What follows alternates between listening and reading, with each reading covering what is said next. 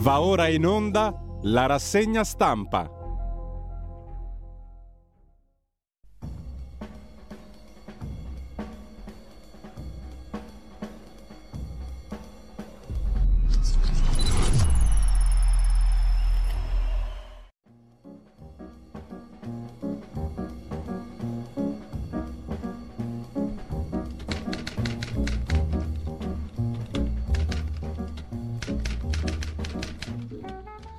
Cordiale buongiorno a tutte le ascoltatrici e a tutti gli ascoltatori da Giulio Cainarca. Ben trovati all'appuntamento con la rassegna stampa. Martedì 14 di marzo, sono le 7.32. Siamo già in ritardo perché, come sempre, c'è tanta roba nella rassegna stampa di oggi che vi ricordo parte sempre dal sito radiolibertà.net, pagina Facebook di Radio Libertà per vedere cosa va in onda durante la giornata e mm, ANSA, agenzia ANSA, vedremo subito le notizie Anzi, le vediamo subito. Primo piano dedicato alla vicenda migranti, alle parole di Crosetto, il ministro della difesa, e boom di arrivi in Italia di migranti per colpa della Wagner, cioè la brigata russa filoputiniana. In molti arrivano dalle zone controllate dalla divisione Wagner. Sostiene questa tesi, oltre che il ministro della difesa Crosetto, anche il ministro degli esteri Tajani. Secondo Crosetto, l'Unione Europea, la Nato e l'Occidente devono capire che il fronte sud europeo sta diventando ogni giorno più pericoloso. L'immigrazione incontrollata e continua è un modo per colpire i paesi più esposti, in primis l'Italia. Il capo della brigata Wagner, Yevgeny Prigozhin, replica non siamo al corrente di ciò che sta succedendo con la crisi migratoria. Non ce ne occupiamo e Crosetto è una testa di C, più o meno. Anzi, non più o meno, ha detto così. Mentre Giorgia Meloni parla di accuse raccapriccianti in tema di immigrazione e del comportamento del governo in merito all'arrivo dei migranti sui barconi, ho la coscienza a posto. L'Atlante di Francesco, Vaticano e politica internazionale. Questo era il libro alla cui presentazione di padre Spadaro, gesuita, civiltà cattolica, cui, alla cui presentazione era presente anche Giorgia Meloni. Intervenendo sul tema migranti ha detto ancora il Premier, più persone partono, più si rischia che qualcosa vada storto. Terzo tema dell'ansa di stamani, il lunedì nero per le borse, l'Europa brucia 291 miliardi, fasulli fittizi mai visti da nessuno perché era tutta speculazione, crisi SVB, cioè SVB per dirla all'americano, non so come si dica in americano, SVB, esatto, Silicon Valley Bank, Biden tenta di rassicurare i mercati, l'Europa non lo segue e Milano perde il 4%, mandando in fumo 24 miliarducci di euro, Wall Street scommette sulla Fed e sale, ne parlerà stamattina alle 9 e mezza nella rubrica Scuola di magia, Claudio Borghi Aquilini. Intanto, sempre dalla prima pagina dell'agenzia ANSA di stamani, superstite del naufragio in Libia racconta all'ANSA come mi sono salvato aggrappato alla barca. Fate sapere alla mia famiglia che sono vivo. E sempre dal primo piano dell'ANSA a Milano stoppa le registrazioni di figli di coppie omosessuali. Il comune avrebbe interrotto la registrazione in base a una circolare del Ministero dell'Interno, ma il sindaco Sala vede le famiglie arcobaleno e promette sarà una mia battaglia.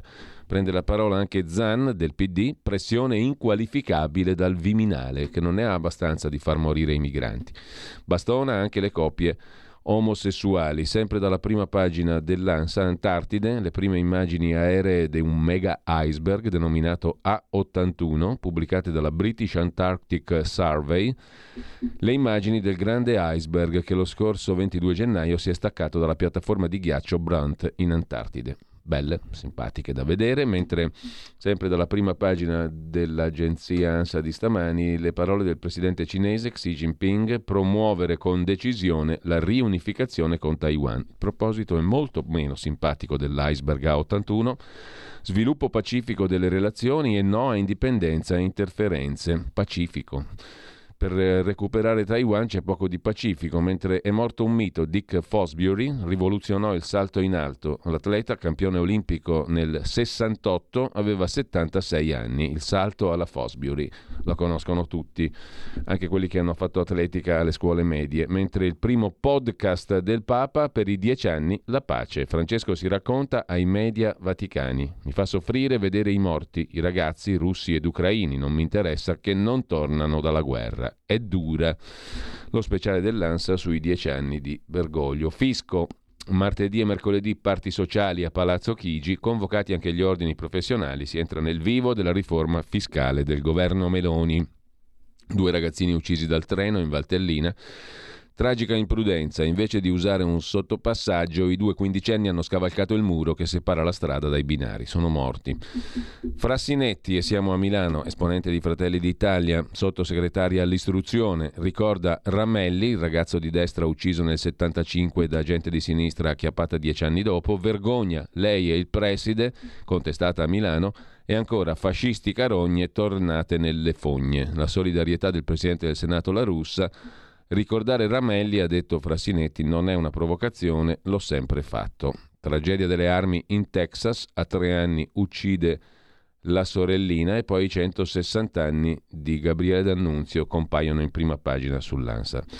In Birmania o Myanmar 30 civili uccisi dal regime dei colonnelli, dei militari, dentro un monastero. L'esercito bombarda il villaggio e poi massacra gli abitanti terra mm, quanto mai dilaniata dalla violenza, quella della Birmania o Myanmar. Lasciamo con ciò la prima pagina dell'agenzia ANSA e mm, prima di andare a vedere le prime pagine dei quotidiani qualche notizia.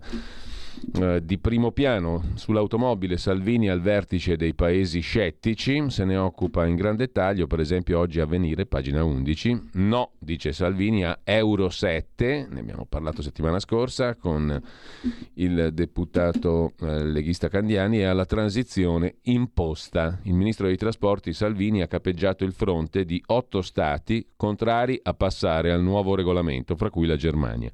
Il solo elettrico, ha detto Salvini, è fare un regalo alla Cina e oggi il Parlamento europeo vota la direttiva sulle case green.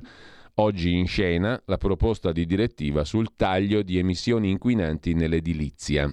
Passata a larga maggioranza nella Commissione Industria dell'Europarlamento, questo provvedimento prevede uno stringente percorso di efficientamento energetico degli edifici privati e pubblici entro il 2033 di edilizia residenziale, misura che comporterà importanti lavori di ristrutturazione del patrimonio esistente. Si calcola che l'80% delle case italiane dovranno essere efficientate, come si dice con un orrendo verbo, entro il 2033. Efficientate vuol dire che dovremo cacciare un, una quantità esorbitante di soldi per rispondere a regole che spesso sono discutibili.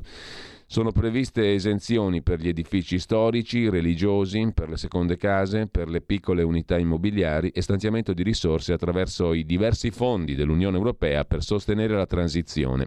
Ma i dubbi nelle ultime settimane sono cresciuti e il voto sugli emendamenti oggi in Assemblea potrebbe riservare sorprese, speriamo. Dal gruppo dei popolari si chiede di allungare la tempistica, il gruppo socialista chiede più finanziamenti. O me le paghi tu, famo come il super bonus, il 110% lo paga l'Europa. Intanto i mercenari di Mosca sono loro che spingono i migranti in Italia. Antonio Tajani ribadisce la tesi in un'intervista ad Anna Maria Greco su Il Giornale, pagina 7. Wagner, la brigata putiniana, in contatto in Libia con i trafficanti di esseri umani. E il terremoto in Turchia e Siria spingerà migliaia di persone a partire con nuove migrazioni. Così dice il ministro degli esteri e vice premier. Sono i mercenari di Mosca di Putin che spingono i migranti in Italia. C'è poi una doppia pagina del giornale che solleva un altro caso a proposito di Russia, un altro Russia Gate che scuote Strasburgo, se ne occupa Stefano Zurlo, pagine 10 e 11. È la Polonia che accusa soldi di Mosca agli eurodeputati, non solo Qatar, non solo Marocco e mm, Mauritania, ma anche Mosca, la Russia, che ha pagato gli eurodeputati e la denuncia del premier polacco Morawiecki. Ho le prove e le rivelerò.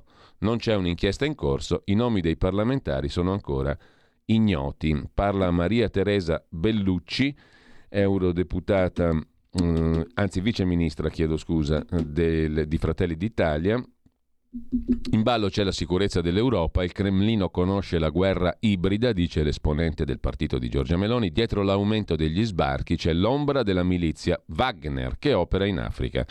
Il decreto immigrazione dà risposte anche con il lavoro. L'opposizione si confronti con noi sui contenuti e non sulle ideologie, bla bla bla. E l'allarme del Copasir però è ripreso da Felice Manti a pagina 11 del giornale. L'Italia è il paese più bersagliato, tutti i tentativi di infiltrazione ultima relazione dell'era Urso che individuava dentro il Copasir, cioè il Comitato parlamentare di controllo sui servizi segreti, il pericolo di pressioni russe. Da Prodi a Di Maio, tanti sono vicini anche alla Cina e Conte invitò i soldati russi, ricorda. Sul giornale il caporedattore Felice Manti. C'è del marcio al Parlamento europeo, lo ha detto il primo ministro polacco Mateusz Morawiecki, che punta il dito sulla Russia. Colpevole, la Russia, di voler influenzare le decisioni europee a suon di mazzette, tangenti, soldoni. In Italia come siamo messi? Malissimo. Non c'è solo il caso dell'ex CGL, il compagno Antonio Panzeri, niente affatto isolato, ricompensato con valanghe di euro per manipolare le istituzioni europee a favore di Qatar e Marocco. L'Unione Europea si era comandata di impedire il reclutamento di ex politici di alto livello a fine mandato per distinguere la legittima attività di lobby dalla corruzione. In gergo si chiama elite capture. Si reclutano politici di rango, ex amministratori, per lanciare guerre ibride e indebolire l'Unione Europea. L'esempio è quello del cancelliere tedesco socialdemocratico Gerhard Schröder, ingaggiato da Gazprom, l'ex premier del Belgio Yves Le Terme o l'ex commissario ceco Stefan Fule, finito nel board, nel consiglio di amministrazione della CFC China Energy. Ne parlò l'ultima relazione del Copasi, la guida di Adolfo Urso. Da segnalare ancora, a proposito di articoli interessanti di oggi su Libero, pagina 14, la rubrica I terzisti, la 171esima intervista di Giovanni Terzi, che oggi intervista Dokun Isa, uiguro, cioè cinese di minoranza musulmana, stupri, torture e schiavitù così rieducano a Pechino. L'esponente uiguro ammette i passi avanti fatti dall'Italia fino a pochi anni fa, succube del regime comunista. Ora riconoscete il nostro genocidio. Nei campi di rieducazione sono reclusi 3 milioni di uiguri. Sono campi di schiavitù, deportazione forzata, dove la violenza è norma. Sei anni fa venni arrestato prima di parlare al Senato. Poterlo fare adesso ha mostrato che l'Italia non permette più al lungo braccio della Cina di agire. Pagina 14, da leggere l'intervista all'esponente uiguro della minoranza uigura Dolkun Isa, politico uiguro che nell'88, studiava all'Università dello Xinjiang, guidò la manifestazione studentesca 15 giugno dell'88 contro le discriminazioni e i trattamenti ingiusti sugli uiguri. Stiamo parlando del 1988. Per questo motivo fu espulso dalla scuola. Nato nello Xinjiang, regione dove vive la minoranza musulmana degli uiguri, negli anni Ottanta, dopo le scuole, si iscrive alla facoltà di fisica, diventa uno dei leader studenteschi a favore della democrazia. Nell'87 fonda Unione Studentesca Scienza e Cultura, partecipa ad iniziative per eliminare l'analfabetismo. Nel 1989 è espulso dall'università sottoposto a lavori forzati e a corsi di rieducazione. Studia l'inglese e il turco dal 90 al 94 all'Università Lingue Straniere a Pechino, subisce minacce e intimidazioni dal Partito Comunista, fugge in Turchia, si laurea in politica e sociologia, si trasferisce in Germania, si laurea in informatica a Monaco, continua a difendere i diritti del suo popolo, le autorità cinesi lo hanno inserito nella blacklist dell'Interpol. Dal 1996 svolge ruolo decisivo nell'istituzione del Congresso mondiale della gioventù uigura in Germania. Nell'aprile 2004 istituisce il Congresso Mondiale Uiguro, è stato anche vicepresidente. Dolkun è in esilio dal 96, vive dal 2006 a Monaco di Baviera, ha cittadinanza tedesca. Da non perdere la sua conversazione con Giovanni Terzi su Libero, mentre Mauro Bottarelli sul sussidiario.net interpreta a suo modo la vicenda SVB, SVB, eh, Silicon Valley Bank, la mossa statunitense che rende l'Unione Europea epicentro della crisi. Con Silicon Valley Bank l'incidente controllato è perfettamente riuscito, ora godiamoci gli effetti collaterali tutti in Europa. Eh, esattamente come il fallout delle sanzioni alla Russia che colpiscono negativamente l'Europa. Tranquilli però, gli Stati Uniti ci vogliono bene e sono alleati su cui fare affidamento. La conferma l'eco mediatica dell'amministrazione controllata della misconosciuta Silicon Valley Bank. Sui siti di informazione subito toni da Lehman Brothers. Come si fa a continuare ad alzare i tassi mentre il mondo trema per le banche che rischiano di crollare? Una serie Netflix, scrive Bottarelli, non sarebbe stata più credibile. E il fatto che tra decine e decine di banche di credito medio, piccoli statunitensi che affrontano, medio-piccoli, chiedo di scusa, mm, tra decine e decine di banche di credito medio-piccole statunitensi che affrontano da settimane una restrizione delle riserve, il fatto che tra decine di banche di questo tipo ad andare a gambe all'aria sia stata quella col nome a più alto tasso di appeal virale, Silicon Valley, dovrebbe far riflettere. Altra riprova della bontà di un'operazione sapientemente costruita a tavolino? Appena giunta la notizia della decisione presa dai regolatori della California, il rendimento del Treasury Bond a due anni è tornato sotto i tassi Fed Funds per la prima volta dallo scorso novembre. Ma c'è dell'altro, l'immagine che poi pubblica nel suo pezzo Bottarelli è la prima pagina di una brochure della Silicon Valley Bank contenente un aggiornamento di metà trimestre, con toni tranquillizzanti, nonostante le difficoltà e i nuvoloni all'orizzonte. A detta del management della Silicon Valley Bank c'erano 180 miliardi di dollari di liquidità su cui fare affidamento. Insomma, è stata sparata grossa mm, come un esperimento controllato. I frutti amari adesso li vediamo per l'Europa, scrive Bottarelli. Tutti sapevano che l'incidente controllato sarebbe arrivato e sarebbe arrivato dagli Stati Uniti, campioni del mondo nel risveglio a orologeria dei Frankenstein finanziari. Ma se oltreoceano, oltre Manica e in Giappone si è atteso, in Europa le posizioni nella Banca Centrale Europea si sono già estremizzate e il mercato lo sconta. Quello bancario in testa, attenzione, ieri a mezzogiorno il titolo Montepaschi perdeva il 7%. Vuoi vedere che ad AXA hanno la palla di vetro o il mitico zio d'America che vive in California e lancia spoiler? Forse semplicemente i manager sanno fare il loro mestiere e non politica come qui. Arriva il re dell'azione, vedremo. Mentre il MES, Meccanismo Europeo di Stabilità, è in missione a Roma. L'Italia deve ratificare. Berlino intanto attacca l'Italia sul debito pubblico. All'Eurogruppo si accende lo scontro, scrive la stampa, in questo caso in primo piano, pagina 12 sulle linee guida di bilancio pubblicate dalla Commissione europea. La Germania non vuole la flessibilità sui conti pubblici già dal 2024. Prima dobbiamo accordarci sul nuovo patto di stabilità, dice la Germania. Il meccanismo europeo di stabilità sostiene i Paesi membri in caso di crisi finanziaria e rischio di default. Alcune modifiche procedurali attendono la ratifica dell'Italia. 19 i Paesi membri del MES o European Stability Mechanism. Contributo dei Paesi al fondo, Germania 27%, Francia 20%, Italia 17,9%, Spagna 11,9%, Paesi Bassi 5 e qualcosa, Belgio 3%. Capitale autorizzato 720 miliardi, 700 miliardi di euro. 80 quelli versati dagli Stati, 14 dall'Italia. E le turbulenze degli ultimi giorni mostrano l'importanza della ratifica della riforma del MES che permetterebbe di avere il backstop per il fondo di risoluzione unico che servirebbe proprio da paracadute nel caso in cui le banche europee dovessero far fronte a una crisi i timori legati al crack della Silicon Valley Bank, eccola qua, si sono trasformati in un assist per tornare a fare pressione sul governo italiano sulla riforma del meccanismo europeo di stabilità. Il nuovo strumento servirebbe proprio ad affrontare gli effetti di una potenziale crisi delle banche dell'Eurozona. Ma guarda un po', forse che c'ha ragione il complottista Botarelli. In ogni caso, eh, altro tema in primo piano sul Repubblica, in questo caso a pagina 7, siamo a Chelibia, in Tunisia, racconta l'inviato Leonardo Martinelli di giovani della classe media che fuggono dalla Tunisia. Ora fuggono non i poveracci, i giovani della classe media. Non ho più rivisto mio figlio, dice un genitore. La deriva autoritaria del presidente Sayed allontana il prestito del Fondo monetario da un miliardo e 900 milioni per evitare il default, scrive ancora Repubblica. Stanno partendo i giovani bene, più o meno, insomma, della classe media. La spara grossa, invece, come è solito fare, peraltro non di rado, Gianfranco Micciche, uomo berlusconianissimo, rappresentante di Forza Italia in Sicilia. In Sicilia tornerà la politica di 40 anni fa. Qui non si può essere liberi.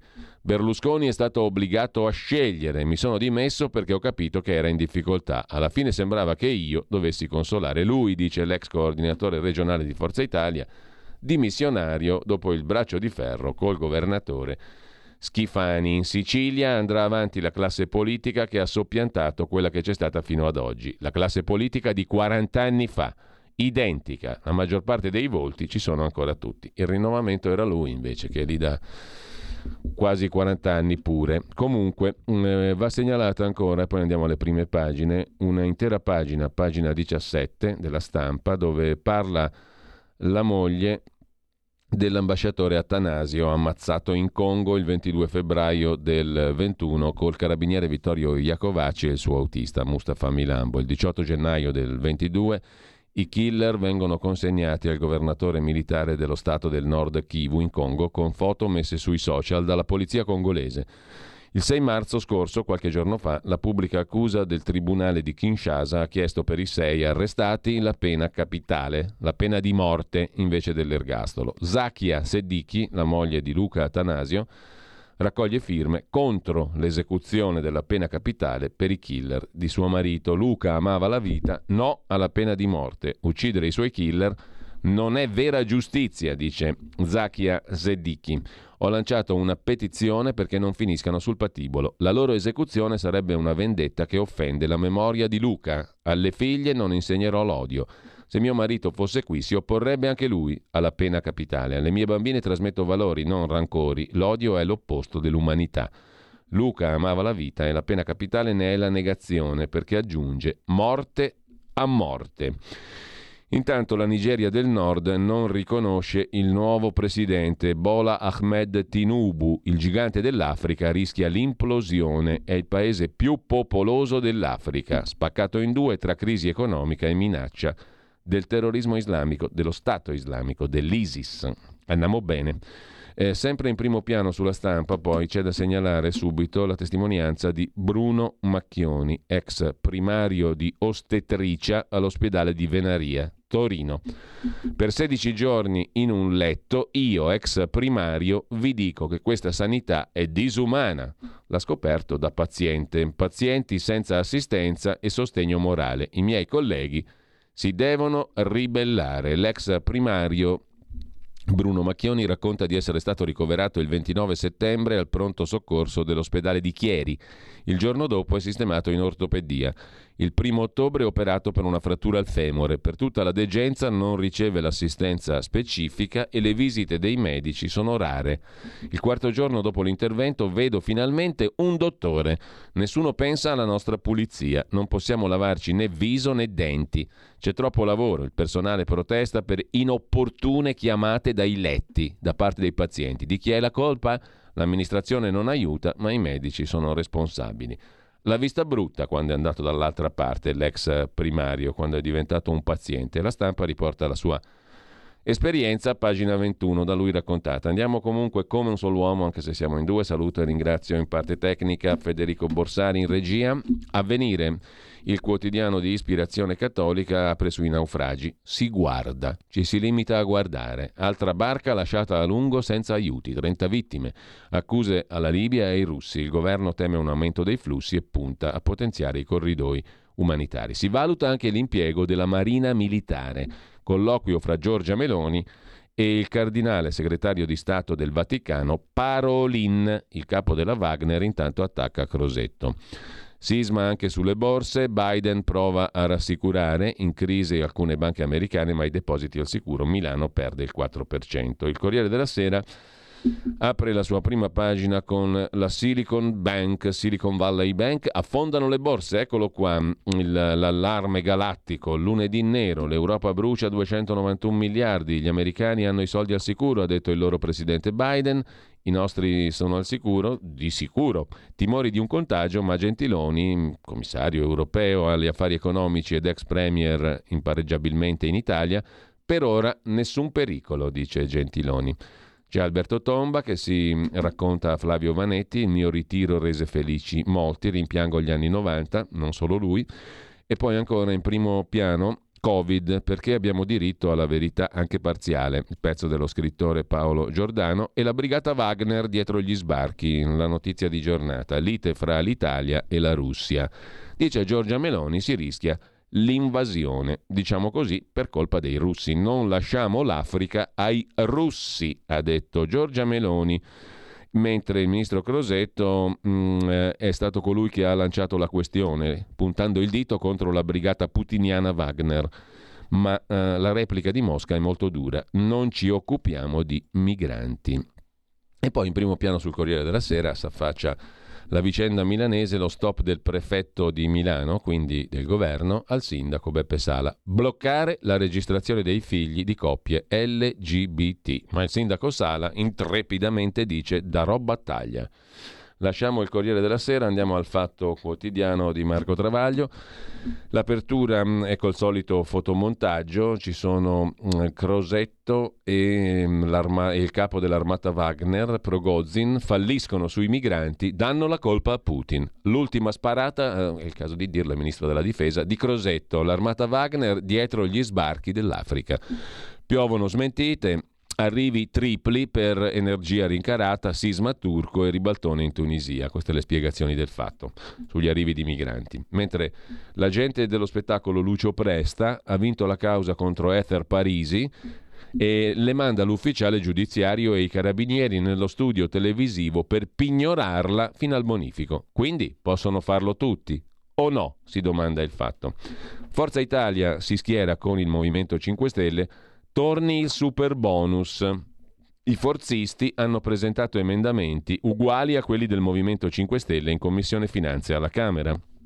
La conversione del decreto, che ha cancellato gli sconti in fattura sui bonus edilizi, si annuncia più difficile e sempre dalla prima pagina eh, del fatto, la vignetta di Natangelo, in verità vi dico, gli ultimi se la sono cercata. Chiedete e vi sarà dato, ma solo se non siete occupabili perché la pacchia è finita. Ama il prossimo tuo, ma niente roba gay. Lo dice Gesù e il Padre Eterno. Gesù, da meloniano sei davvero insopportabile.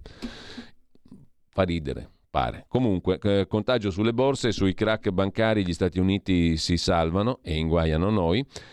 Anche qui c'è il complottismo all'orizzonte, gli Stati Uniti si salvano ma mettono nei guai l'Europa. E poi Cacicchi di Elli, nel Partito Democratico c'è il nuovo che avanza, De Luca Junior, Gori, sindaco di Bergamo, Ermini e Bossio, protagonista di grandi storie calabresi, Enza Bruno Bossio, e Adamo, ve lo ricordate? Adamo ed Eva, eccetera, eccetera. Eh, tanto tempo fa. Mm, Adamo era uno dei nomi forti del Partito Democratico in Calabria, presidente del Consiglio regionale, protagonista di vicende gustose, diciamo così.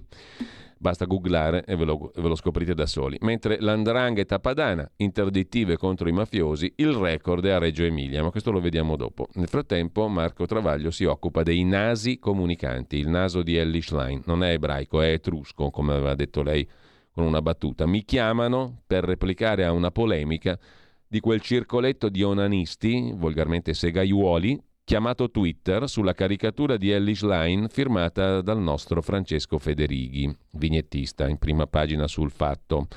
Qualche genio la chiama fotografia, Qualche gigante del pensiero tira in ballo l'antisemitismo per via del nasone, che la titolare, più spiritosa dei servisciocchi, definì etrusco. Naturalmente non replico un bel nulla, sarebbe come spiegare una battuta o una barzelletta a chi non l'ha capita. Peraltro, non solo la slime è stata raffigurata con il nasone, con le fattezze distorte, tutti coloro che sono stati raffigurati dal vignettista in questione sono stati raffigurati coi tratti del volto distorti, è una sua caratteristica. È una roba tipica della, sat- della satira, della, della vignetta, insomma ci sta, è normale. Anche questo però è un segno dei tempi, scrive Travaglio. Sono i dittatori che ingaggiano pittori di corte per farsi il ritratto autorizzato. Dove la stampa è libera, i potenti vengono sbeffeggiati dalla satira e dalla sua forma più bonaria, la caricatura, che, dice la Treccani, è un ritratto che senza abolire la rassomiglianza con la persona ne accentua in modo ridicolo o satirico i tratti caratteristici. Il disegnatore Federighi ha lavorato per varie testate, fra cui l'Espresso, caricaturando uomini, donne LGBTQ di destra, centro e sinistra, il naso lungo di Conte, le orecchie a sventola della Raggi e del Papa, le occhiaie della Meloni, i dentoni di Renzi. Forattini è nella storia grazie a Fanfani Nano, Andreotti Gobbo, Spadolini diversamente virile, Fassino scheletrico. Nessuno si scandalizzò, allora la censura colpiva la satira più feroce, quella in tv. Tognazzi e Vianello sul presidente Gronchi, Fo e Rame sulle morti bianche, Grillo su Craxi e Telecom, i Guzzanti su Berlusconi e Bossi, Luttazzi un po' su tutti. Poi la satira sparì dalla tv, a parte Crozza, Il fatto, nato per dar voce a chi non ce l'ha, ne è impregnato in ogni pagina e finisce spesso nel mirino dei censori, eccetera, eccetera. Nei paesi seri la censura è una cosa seria pure. Nel paese di Pulcinella, conclude Travaglio, si strilla contro le caricature, anche perché un caso come quello di Lineker BBC non ce lo possiamo permettere. Qui uno come Lineker non verrebbe mai censurato perché nessuno gli avrebbe dato un programma. Pensa un po'. Lasciamo con ciò il fatto quotidiano, andiamo rapidi alla prima pagina del giornale. Il giornale, ancora per poco di Berlusconi, si occupa di soldi e bomba migranti. Mosca fa esplodere l'Europa, intrigo internazionale e la Polonia, eurodeputati corrotti dai russi. Questa è la denuncia che abbiamo già visto prima. Il governo italiano, per parte sua, dice che c'è la Wagner, la brigata putiniana, dietro l'invasione di migranti dalla Libia, magari anche dalla Tunisia, però principalmente dalla Libia. Sono i mercenari in azione, dice Tajani. Il Presidente del Consiglio europeo Michel contro von der Leyen, terremoto a Bruxelles, scrive ancora il quotidiano Il Giornale in prima pagina. Perché terremoto a Bruxelles? Vediamo se ne capiamo qualcosa di più mm, o se no oh, rimane così. Terremoto a Bruxelles ce lo cucchiamo così come un ipse dixit. Um, sulla bomba russa vertice d'urgenza a Palazzo Chigi, l'Europa pronta a varare misure per i rimpatri. Il ministro della difesa Crosetto denuncia l'aumento dell'immigrazione dovuto alla Wagner, la replica del capo della milizia. Beh, insomma, non ho capito il perché, ma comunque poco importa, visto che in Europa succede poco e nulla dal punto di vista politico, molto dal punto di vista burocratico e comunque e affaristico. In ogni caso, il crack della Silicon Valley precipitano le borse europee, scrive anche il giornale, dimenticata la lezione del caso Lehman Brothers, delle colpe degli Stati Uniti, sottolineate da Angelo Allegri. Per la finanza torna l'incubo Lehman Brothers 2008, lezione dimenticata. Dopo la grande crisi, il Congresso degli Stati Uniti approvò nuove norme più severe sui bilanci bancari. Cinque anni fa la marcia indietro per colpa di Donald Trump sostanzialmente che ha riliberalizzato il tutto. Sempre dalla prima pagina del eh, giornale Magistratura senza pace, racconta Luca Fazzo, truccato un concorso. Non c'è pace per i magistrati, il procuratore di Roma, Francesco Lovoi, ha rilevato che alcuni mesi fa è stato sventato il tentativo di truccare il concorso dei magistrati, indagati un docente e un candidato.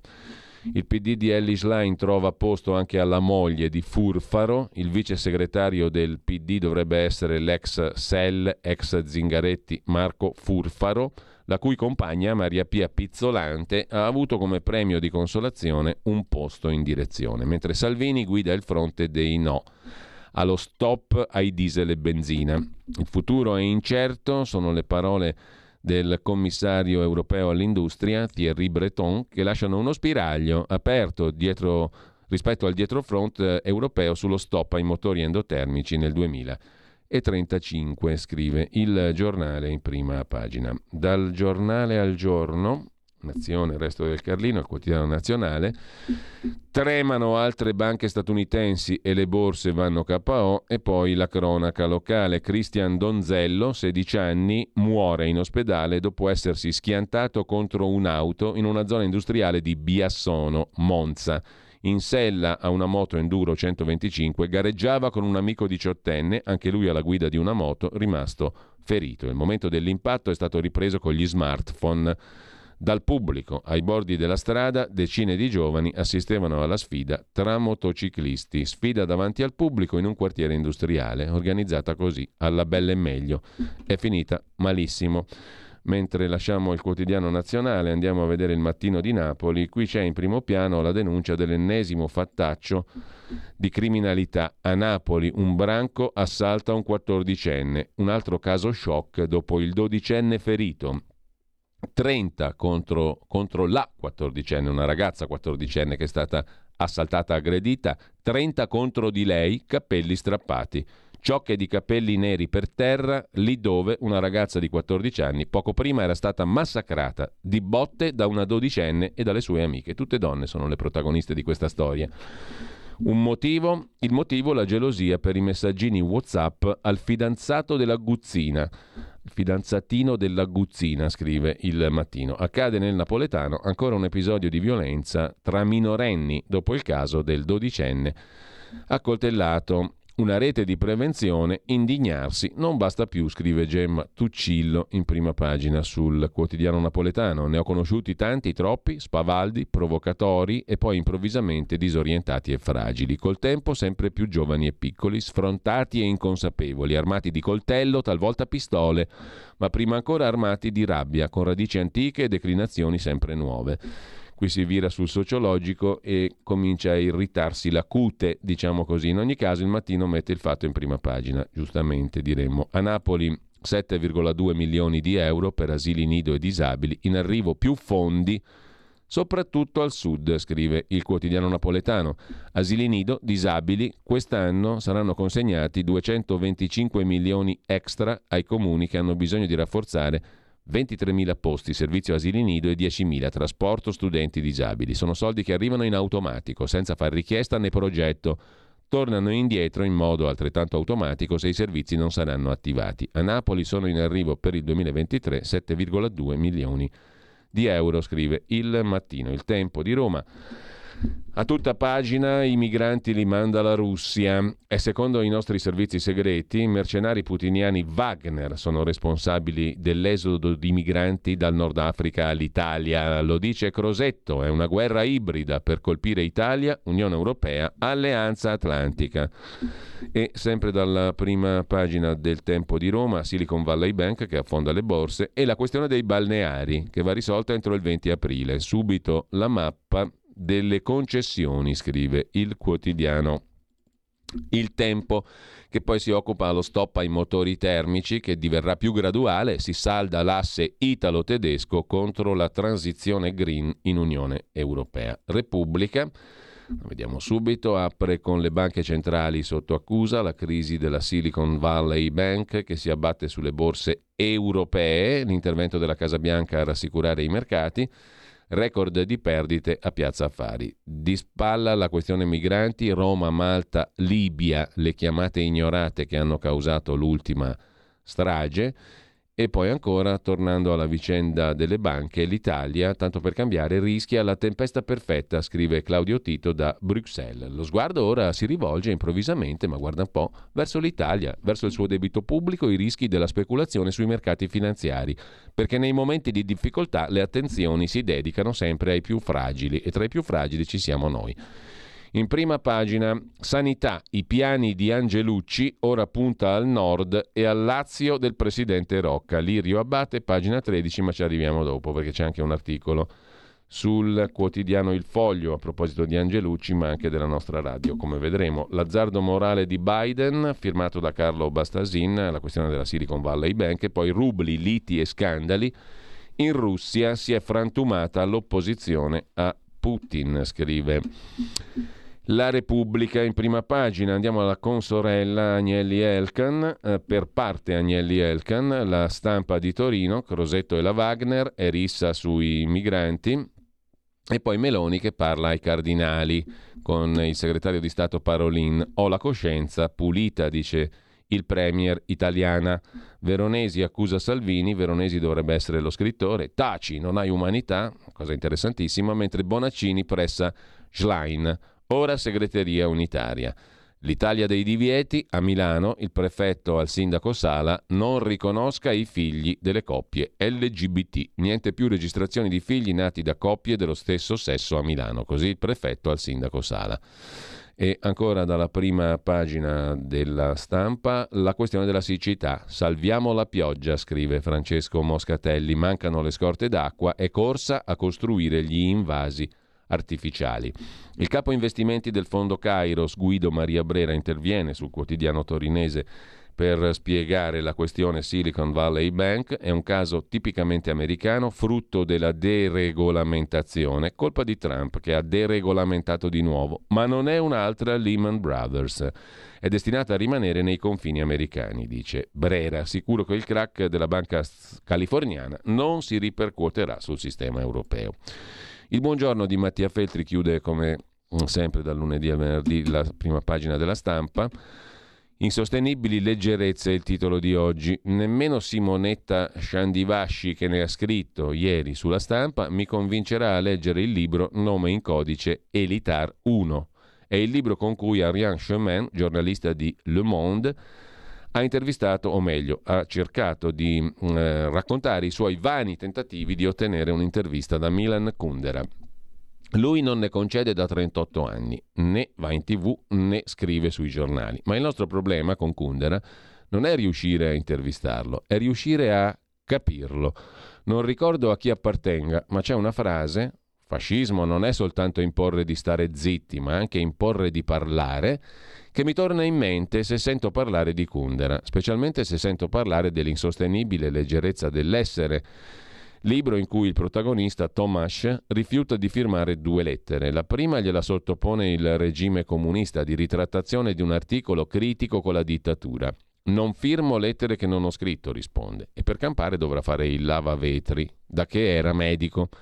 Allo stesso modo risponde ai dissidenti che vogliono la sua firma in calce a una lettera di pura testimonianza per la liberazione di prigionieri politici. Il primo no, ha scritto Francesco Piccolo in un saggio, fa di Tomasz un eroe. Il secondo ne fa un uomo libero, libero di non intrupparsi fra i sacerdoti del giusto, cavalcatori di ogni ovvietà, intenti solo a certificare la loro purezza e a commuoversene. E chi non ci sta è complice del male. La mia morale, dice Condera, è oppormi alla pratica di giudicare subito e di continuo tutto e tutti nel giudicare prima di e senza aver capito. Magari un giorno riusciremo a intervistarlo, intanto possiamo provare a leggerlo. Con ciò lasciamo anche la stampa e vediamo la prima pagina della verità di oggi. La verità si occupa in apertura del PD che ha dichiarato guerra all'Italia, il pezzo del direttore Belpietro. Perché cos'è successo? Al grido di vergogna, il partito, ora guidato dalla gruppetta Rush Line, strumentalizza ogni tragedia pur di mettere in difficoltà la Meloni. In realtà danneggia solo il paese, come aveva capito bene il compagno Minniti che impose la linea dura anti-migranti. E il governo intanto accusa la mano di Putin dietro gli sbarchi. In taglio alto il lockdown per gli ospedali al collasso, però respingevano medici e infermieri. Raccontano Francesco Borgonovo e Alessandro Rico. Nelle carte dell'inchiesta di Bergamo i clamorosi ritardi nell'acquisto di materiale sanitario in pieno stato d'emergenza. Intanto i burocrati del Ministero della Salute rimbalzavano le offerte di intervento dei professionisti con titoli presi all'estero.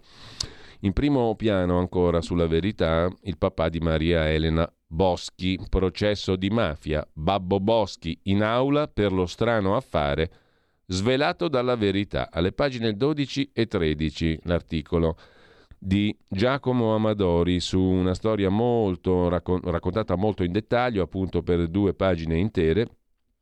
Papà Boschi, il papà di Maria Elena, è stato sentito come testimone in un procedimento per mafia.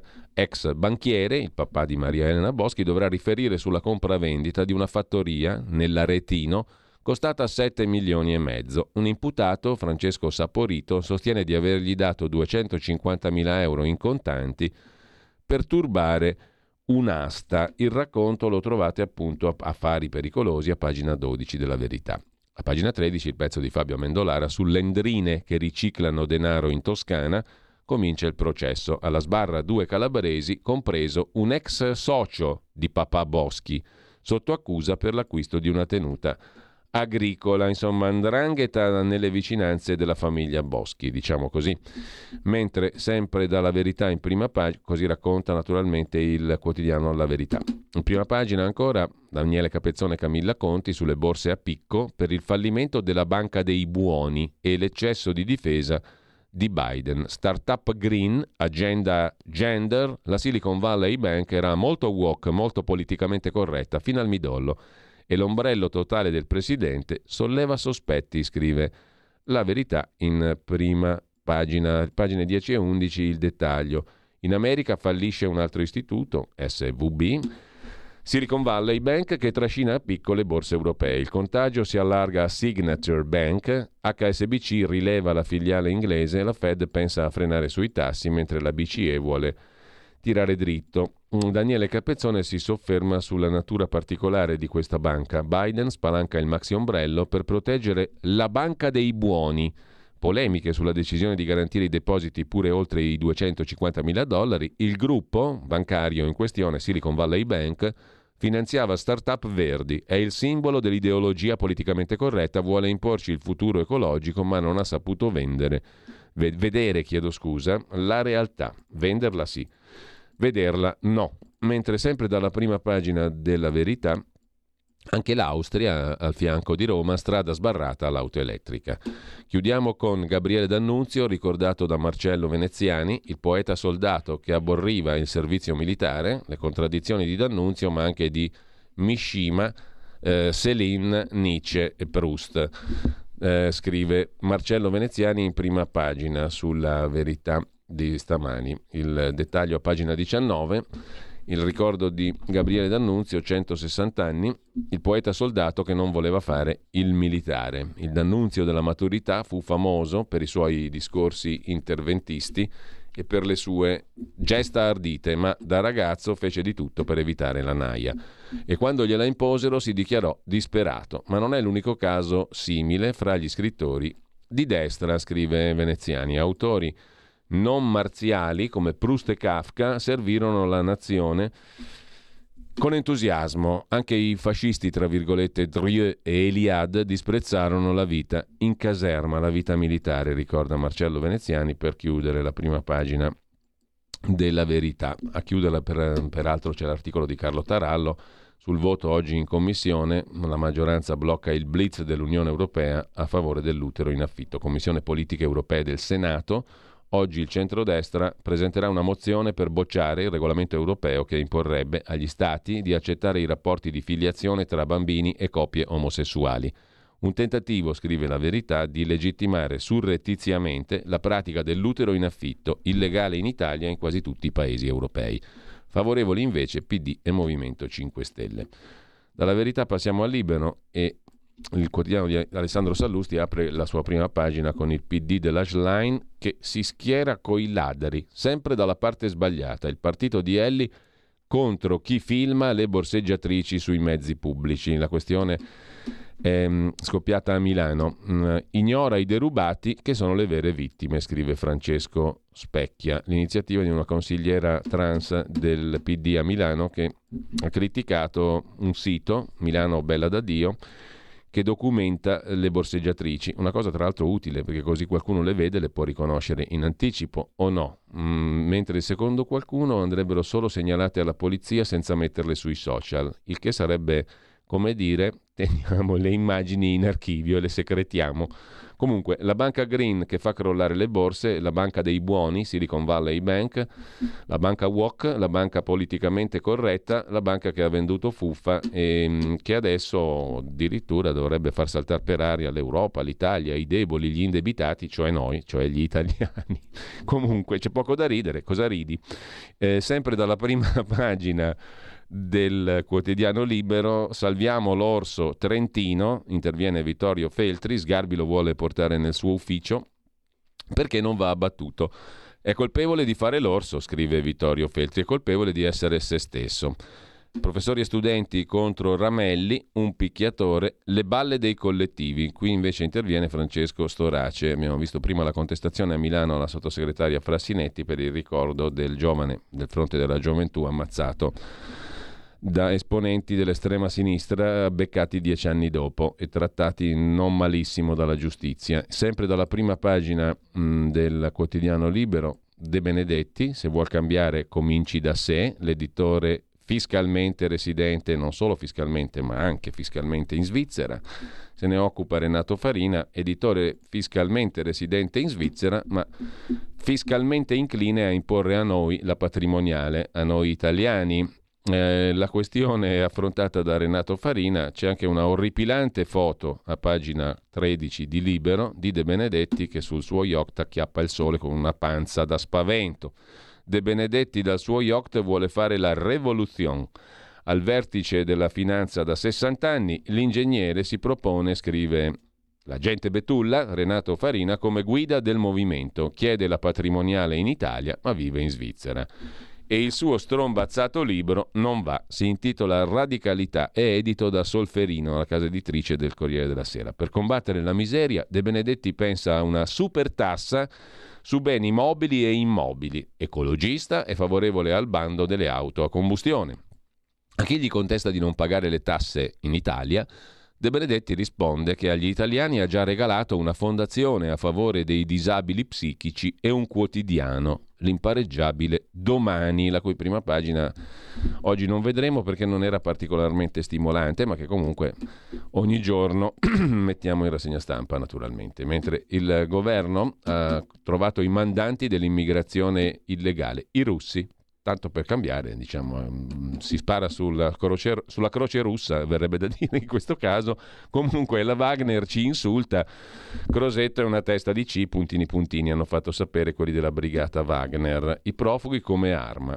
Eh, notizia che viene da qualche ambiente dei servizi segreti e che il ministro Crosetto in particolare, il ministro Tajani hanno rilanciato alla grande, ma anche il capogruppo della Lega Romeo l'altro giorno, cioè ieri. Eh, lasciamo con ciò anche libero. Cosa ci rimane da vedere di estremamente interessante? Gli amici del quotidiano di Sicilia che aprono la, sua, la prima pagina con una questione, il turismo. Il turismo in Sicilia andrebbe sfruttato molto meglio e questa non è una novità. Purtroppo quasi tutti i comuni sono classificati come turistici e mm, classificarli tutti come turistici è come non classificarne nessuno. È sempre in primo piano sul quotidiano di Sicilia un'intervista al ministro della pubblica amministrazione, esiste, sia il ministro che la pubblica amministrazione, sono due notizie di oggi, esistono tutte e due, il ministro Zangrillo è intervenuto a margine di un convegno, per far sapere che la pubblica amministrazione deve prendere spunto dal settore privato per valorizzare le risorse. Questa rischia di essere catalogata come una delle facezie del giorno, una delle battute più simpatiche della giornata, mentre sempre dal quotidiano di Sicilia, riforma del fisco, il cantiere sta andando mh, mm, nel concreto, al vaglio l'ipotesi degli interpelli a pagamento, una scelta che se confermata andrebbe contro l'interesse del contribuente e contro i principi della tax compliance, cioè della correttezza fiscale. Ma andiamo a vedere il riformista di Piero Sansonetti che mm, come al solito va giù leggero sulla questione migranti, strage di Stato 2. Dopo Cutro il governo ha detto che avrebbe salvato tutti e invece una nuova tragedia. ONG bloccate, guardia costiera scomparsa, così muoiono. 30 profughi, scrive Piero Sansonetti, che si avvale dell'opera cronistica di eh, Casarini, Luca Casarini, l'indimenticabile capo delle tute bianche e di tante altre belle cose. Mentre il foglio mette in prima pagina i sommari di GPT, di chat GPT, quelli veri, si può vietare l'intelligenza artificiale nelle università? Ragiona il direttore Claudio Cerasa. I veri asini non sono gli studenti che usano chat GPT, ma i professori incapaci di trovare un modo per stimolare l'intelligenza naturale degli studenti e governare le innovazioni. Questo è il tema che affronta il direttore, ma poi c'è ampio spazio per l'analisi degli equilibri e delle questioni politiche di politica interna, governo, governo in primis, la rotta di Giorgia Meloni alle prese con il boom di partenze di migranti cerca di costruire un rapporto solido con la Chiesa cattolica e con civiltà cattolica, i gesuiti, che poi hanno espresso anche il Papa ovviamente. Ha parlato con padre Antonio Spadaro alla presentazione del libro L'Atlante di Francesco. A stata la Wagner, titola ancora il foglio in prima pagina, altri soldi dalla Libia, teoria del complotto russo, la strategia migratoria del governo è tutta qui. Insomma, la teoria del complotto russo, secondo il foglio, è un po' poca cosa, diciamo, per um, spiegare la questione del flusso di migranti dalla Libia. Il foglio è scettico. C'è poi un pezzo in taglio alto sulla questione del crack della Silicon Valley Bank, è un gran monito per le banche centrali, il caso mette in discussione la stretta monetaria, tutti i guai mondiali con la liquidità e poi i timori di contagio dopo il crack della Silicon Valley, l'Eurogruppo rassicura sulla solidità europea in attesa della risposta della Banca Centrale Europea. E sempre dal primo piano del foglio di oggi, mm, c'eravamo tanto armati, la Svizzera distrugge missili inglesi invece che inviarli all'Ucraina, la neutralità svizzera alla prova della guerra e poi la questione della Moldavia. Le facce della piazza di Chisinau, la capitale moldava, tra pagati, aizzati, sabotatori. All'origine c'è sempre la Russia. Uh, Meloni International, pasticcio diplomatico, la conferenza per la ricostruzione dell'Ucraina a Roma si sgonfia e poi l'Andreas Version di Andrea Marcenaro. Se becca uno scaffista lei, lo consegna all'altra. Se trova un capobastone, ma vada per un cacicco. L'altra lo consegna a quell'altra lei. Da presidente a segretario, per capirci, e viceversa. Vale tale regola su tutto l'orbe terracqueo. Tutto quanto che se poi girando l'una per l'orbe terracqueo di qua, mentre l'altra per l'orbe terracqueo di là, vedi mai che mettessero pure insieme una cesta di fichi, molto bene, di pizza e fichi, molto meglio, conclude Marcenaro. Dopodiché abbiamo un Berlusconi Lear. Nel pezzo di Carmelo Caruso, Angelucci e Meloni scalano l'impero. Sallusti torna al giornale. Forza Italia dice Berlusconi ha abdicato. Tuttavia l'articolo lo vediamo a parte. Giorgia Meloni e Matteo Salvini la cantano. Silvio Berlusconi la beve, scrive Carmelo Caruso. Cosa beve? La bibita preparata dai fratelli Angelucci. Presidente, il 70% del giornale è nostro, il 30% resta tuo. Al giornale tornerà Alessandro Sallusti, direttore. Lo desidera Giorgia Meloni e ogni suo desiderio sarà esaudito dagli Angelucci. Berlusconi ha abdicato, ma nessuno glielo dice. Venerdì sera si festeggiavano i 50 anni di Salvini, si brindava anche alla caduta di Silvio Lear. Un tempo sarebbe stato diffuso il video di Berlusconi che intonava Mala femmina, mentre oggi si diffonde la canzone di Marinella di Salvini e Meloni, I Jalis di governo, filmati da Nicola Porro. C'erano allo stesso tavolo Salvini, Meloni, Giorgetti i fratelli Angelucci e deputati della Lega quando Berlusconi ha indicato Sallusti e annunciato vi presento il nuovo direttore del giornale. È convinto di averlo scelto lui, ma con il 30% anche le righe delle sue interviste esclusive saranno ridotte. Meloni 70, Berlusconi 30. Sabato Dopo la festa di compleanno di Salvini, Angelucci è stato invitato a pranzare ad Arcore. Al re della Britannia erano rimasti vicini il matto di corte e il conte di Kent, e poi c'era la figlia. Berlusconi era invece senza Alicia Ronzulli, la Cordelia di Shakespeare, l'eroina leale che al padre diceva mio signore, da voi fui generata, allevata ed amata, ma io ripago quei debiti al loro giusto valore. La sera del karaoke di Salvini e Meloni, Berlusconi si è guardato intorno e la sua schietta Cordelia mancava. Al suo fianco c'era solo Marta Fascina, la padrona che tiene oggi prigioniero il re e che pretende di dire la sua sulle partecipate di Stato, sulle commissioni bicamerali. In Parlamento non l'ha mai vista nessuno. Per il partito è la non moglie di Berlusconi. La non moglie ha pure i suoi damigelli dentro Forza Italia. Uno è Tullio Ferrante, suo compagno di scuola, sottosegretario ai trasporti. Gli altri sono i deputati Alessandro Sorte e Stefano Benigni. Le tengono sollevato lo strascico e strascicano di devozione. Anche Gianni Letta e Fedele Confalonieri sono oggi tenuti oltre cortina. Ci sono i video che testimoniano la prigionia di Berlusconi schiavo d'amore, come lo era stato di Francesca Pascale, scrive Carmelo Caruso in questa roba shakespeariana, Berlusconi Lear in prima pagina sul foglio. La donna è per Berlusconi sia cardioaspirina sia arsenico. Mentre i jalis di governo Salvini e Meloni si sgolavano al pianoforte, un sire senza scettro, a bassa voce, conversava con Angelucci, l'editore più liquido d'Italia, il padrone di Libero, giornale, Tempo, un giorno anche forse La Verità. Conversavano di quote esuberi, come quando Berlusconi non era altro che l'immobiliarista della Edil Nord. Per un momento Berlusconi aveva detto no alla vendita del quotidiano. Il giornale è mio. A quel punto sarebbero stati gli avvocati ad avvisarlo. Presidente, ricordati che se torni indietro devi pagare una penale agli Angelucci. Come da qui si arriva a Radio Libertà lo scopriremo soltanto dopo la pausa. Tra poco.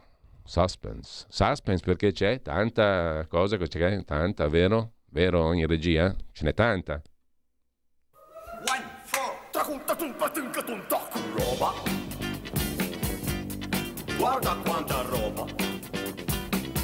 Veramente tanta roba, roba, roba. Roba magra, roba grassa, roba ciccia, sempre roba, ovunque roba. Mm.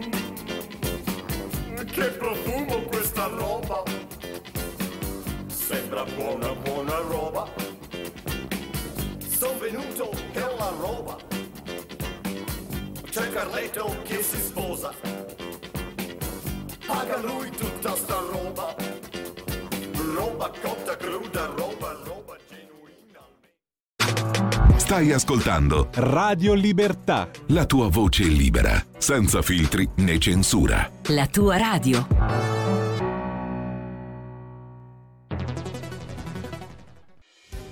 Quotidiano di Sicilia, il quotidiano d'Italia, l'informazione che ribalta i luoghi comuni, una vera visione dei fatti, l'Italia vista da sud. Ogni siciliano che vive in Italia e nel mondo è una risorsa, è protagonista della crescita della nostra nazione. Dai forza alla crescita della nostra isola, abbonandoti al QDS digitale più archivio a soli 99 euro annui. Quotidiano di Sicilia, il quotidiano d'Italia, una scelta di valore. Stai ascoltando Radio Libertà.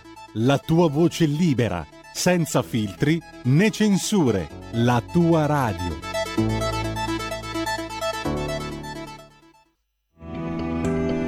Il meteo.it presenta le previsioni del giorno. Una perturbazione atlantica investe le nostre regioni settentrionali e poi anche parte del centro. In mattinata precipitazioni diffuse al nord sulla Toscana, neve sulle Alpi oltre 1200 metri, mentre sul resto del nostro paese i cieli si presenteranno poco o parzialmente nuvolosi. Nel pomeriggio maltempo in spostamento dal nord-est verso il centro, specie verso Umbria, Lazio, regioni tirreniche fino alla Campania. Buono altrove, calo termico al centro-sud. Per ora è tutto da ilmeteo.it, dove il fa la differenza anche nella nostra app. Una buona giornata da Lorenzo Tedici. Avete ascoltato le previsioni del giorno. E allora torniamo a questo pezzo shakespeariano eh, Berlusconi Lear su Il Foglio, dove a un certo punto Berlusconi chiacchiera con Angelucci e crede che ancora sia un deputato di Forza Italia, mentre invece an- oggi Antonio Angelucci è deputato, ma grazie a Salvini, alla Lega ha intenzione di sfidare Urbano Cairo, di costruire un polo multimediale. Gli Angelucci, scrive ancora Carmelo Caruso sul foglio, erano pronti a scalare perfino il Corriere della Sera, se solo la controversia tra Cairo e il fondo Blackstone si fosse conclusa a sfavore di Cairo. Non si fermano. Guardano ora alle radio del gruppo Jedi e potrebbero immettere denaro in Radio Libertà, la ex Radio Padania.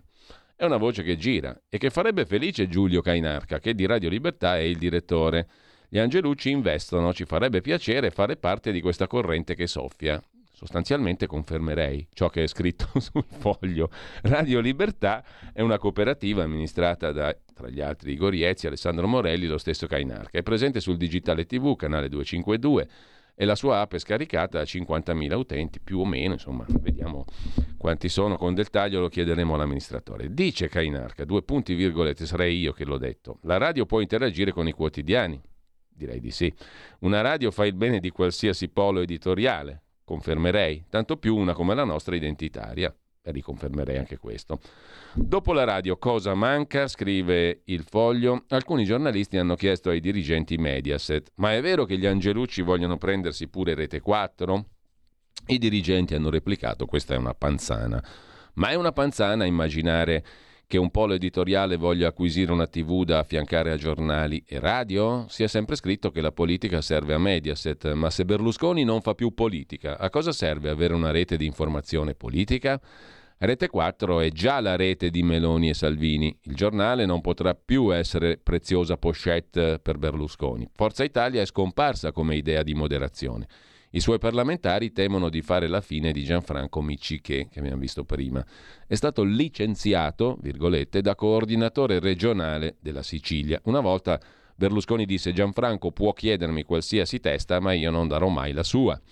Oggi ha ceduto pure la sua, come ha ceduto il giornale, come ha ceduto alla Fascina, Fascina, non ho mai capito, come ha dovuto cedere posti nella giunta regionale laziale. Gli resta il 30% in ogni senso, come Lear. Aveva tre figlie, diseredò la più schietta e chiese ospitalità per sé e per i suoi cento uomini alle altre due. La prima gli disse che bastavano 50 uomini, la seconda che gli sarebbero bastati 25. Re Lear rimase senza terra e il suo tetto divenne la notte. Berlusconi sappiamo cosa non può più essere, ma lui cosa vuole ancora essere? Questo è il problema. No, questo ce l'abbiamo aggiunto noi per chiudere shakespearianamente il pezzo di Carmelo Caruso sul foglio. Su Repubblica c'è un altro pezzone Giornali, cliniche, politica, la campagna di Angelucci da Roma alla presa del nord. Il pezzo è di Lirio Abbate, i legami con Salvini, l'amicizia con Verdini, la holding in Lussemburgo, le mire sui soldi della sanità lombarda. La facciamo corta perché sennò ci angelucciamo tutta la mattinata. Mentre il quotidiano degli avvocati penalisti, il dubbio, si occupa di una proposta del sottosegretario alla giustizia di Fratelli d'Italia, Andrea Mastro, del Mastro delle Vedove, il quale parla di tossicodipendenti in cella, no, meglio in comunità, spiazzando anche la Lega. La proposta del sottosegretario di Fratelli d'Italia stana il PD e convince il terzo polo, con distinguo del Carroccio. Il corsivo di Davide Vari, pochi dubbi, è un'occasione per umanizzare le carceri, mentre per l'AMPI, l'associazione dei partigiani, il diciottenne Ramelli, ammazzato, non merita un fiore. Secondo l'AMPI, commemorare Sergio Ramelli nell'istituto tecnico che aveva frequentato a Milano è un'iniziativa deviante, hanno detto quelli dell'AMPI, che confonde i nostri giovani. Un episodio estrapolato da una situazione storica che va contestualizzata.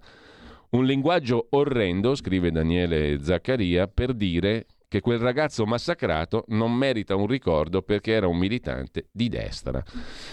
Infine, sempre dalla prima pagina del dubbio, il crack SVB, il fantasma di Lehman Brothers e quella di Schlein con Bonaccini non è una pace ma una tregua, lo scenario dentro il Partito Democratico. E con Conte è finita già l'affettuosa cordialità. Anche Travaglio bastona contro Ellis Line sul Fatto Quotidiano. Vediamo pure Italia Oggi, giustizia digitale più cara e la denuncia degli avvocati. Con pago PA, costi in crescita e maggiori adempimenti. Lo stesso Ministero si contraddice sull'obbligo o no del pagamento dei diritti di coppia. Il diavolo è nei dettagli, come spesso accade. La giustizia in digitale crea più problemi che soluzioni e dallo stesso Ministero arrivano indicazioni contraddittorie, in particolare in merito al pagamento dei diritti di copia tramite Pago PA, definito obbligatorio dalla Direzione Generale Sistemi Informativi e facoltativo da un altro Dipartimento, Affari di Giustizia. Le associazioni di avvocati lamentano un aumento dei costi e delle difficoltà burocratiche. Il cantiere della riforma della giustizia, che secondo alcuni sta partendo sul serio, ha tante cose da affrontare, tantissime.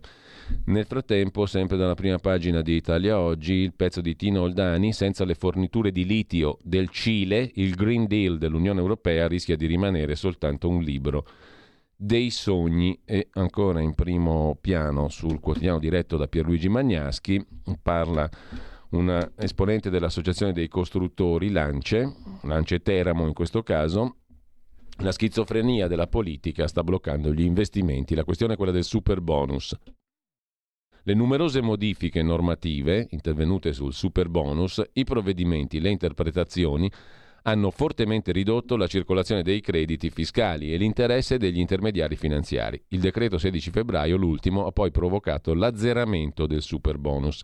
Interventi normativi di questo tipo evidenziano dice Ezio Iervelli, amministratore delegato di Iervelli Costruzione, presidente dell'Associazione dei Costruttori Lance a Teramo, associazione dei costruttori che associa 809 imprese e 4.650 dipendenti. Beh, Interventi di questo tipo, dice il costruttore, eh, evidenziano una cultura anti-industriale, cioè generano sfiducia e riducono la propensione all'investimento a medio e lungo termine degli operatori.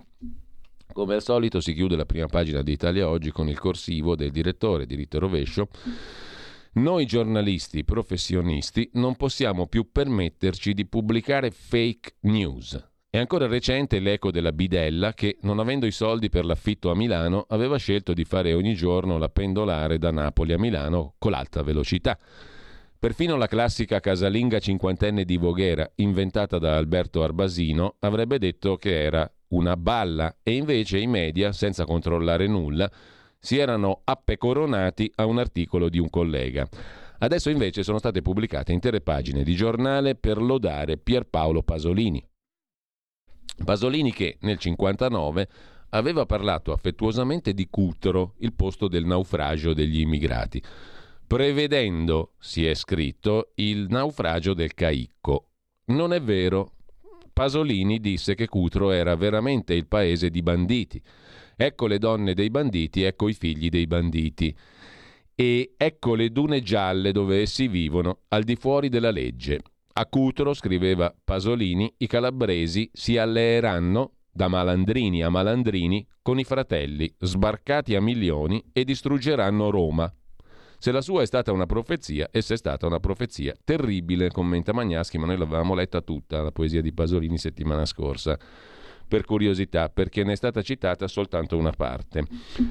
Curiosità per curiosità, vi cito, ripreso da Dagospia, un articolo che abbiamo citato ieri sul Corriere della Sera, in un'intervista in realtà al 97enne Francesco Merloni, il quale tra le altre cose, è stato anche ministro, eh, il quale ricorda appunto uh, Mattei, Enrico Mattei. Mm, la Verità l'altra settimana ha pubblicato un pezzo di un illustre esponente della famiglia Agnelli che diceva che Mattei non è saltato in aria per niente è di opinione molto diversa a Merloni, il quale ricorda Mattei era di Matelica, a due passi da me, simpaticissimo, mai visto una persona determinata come lui.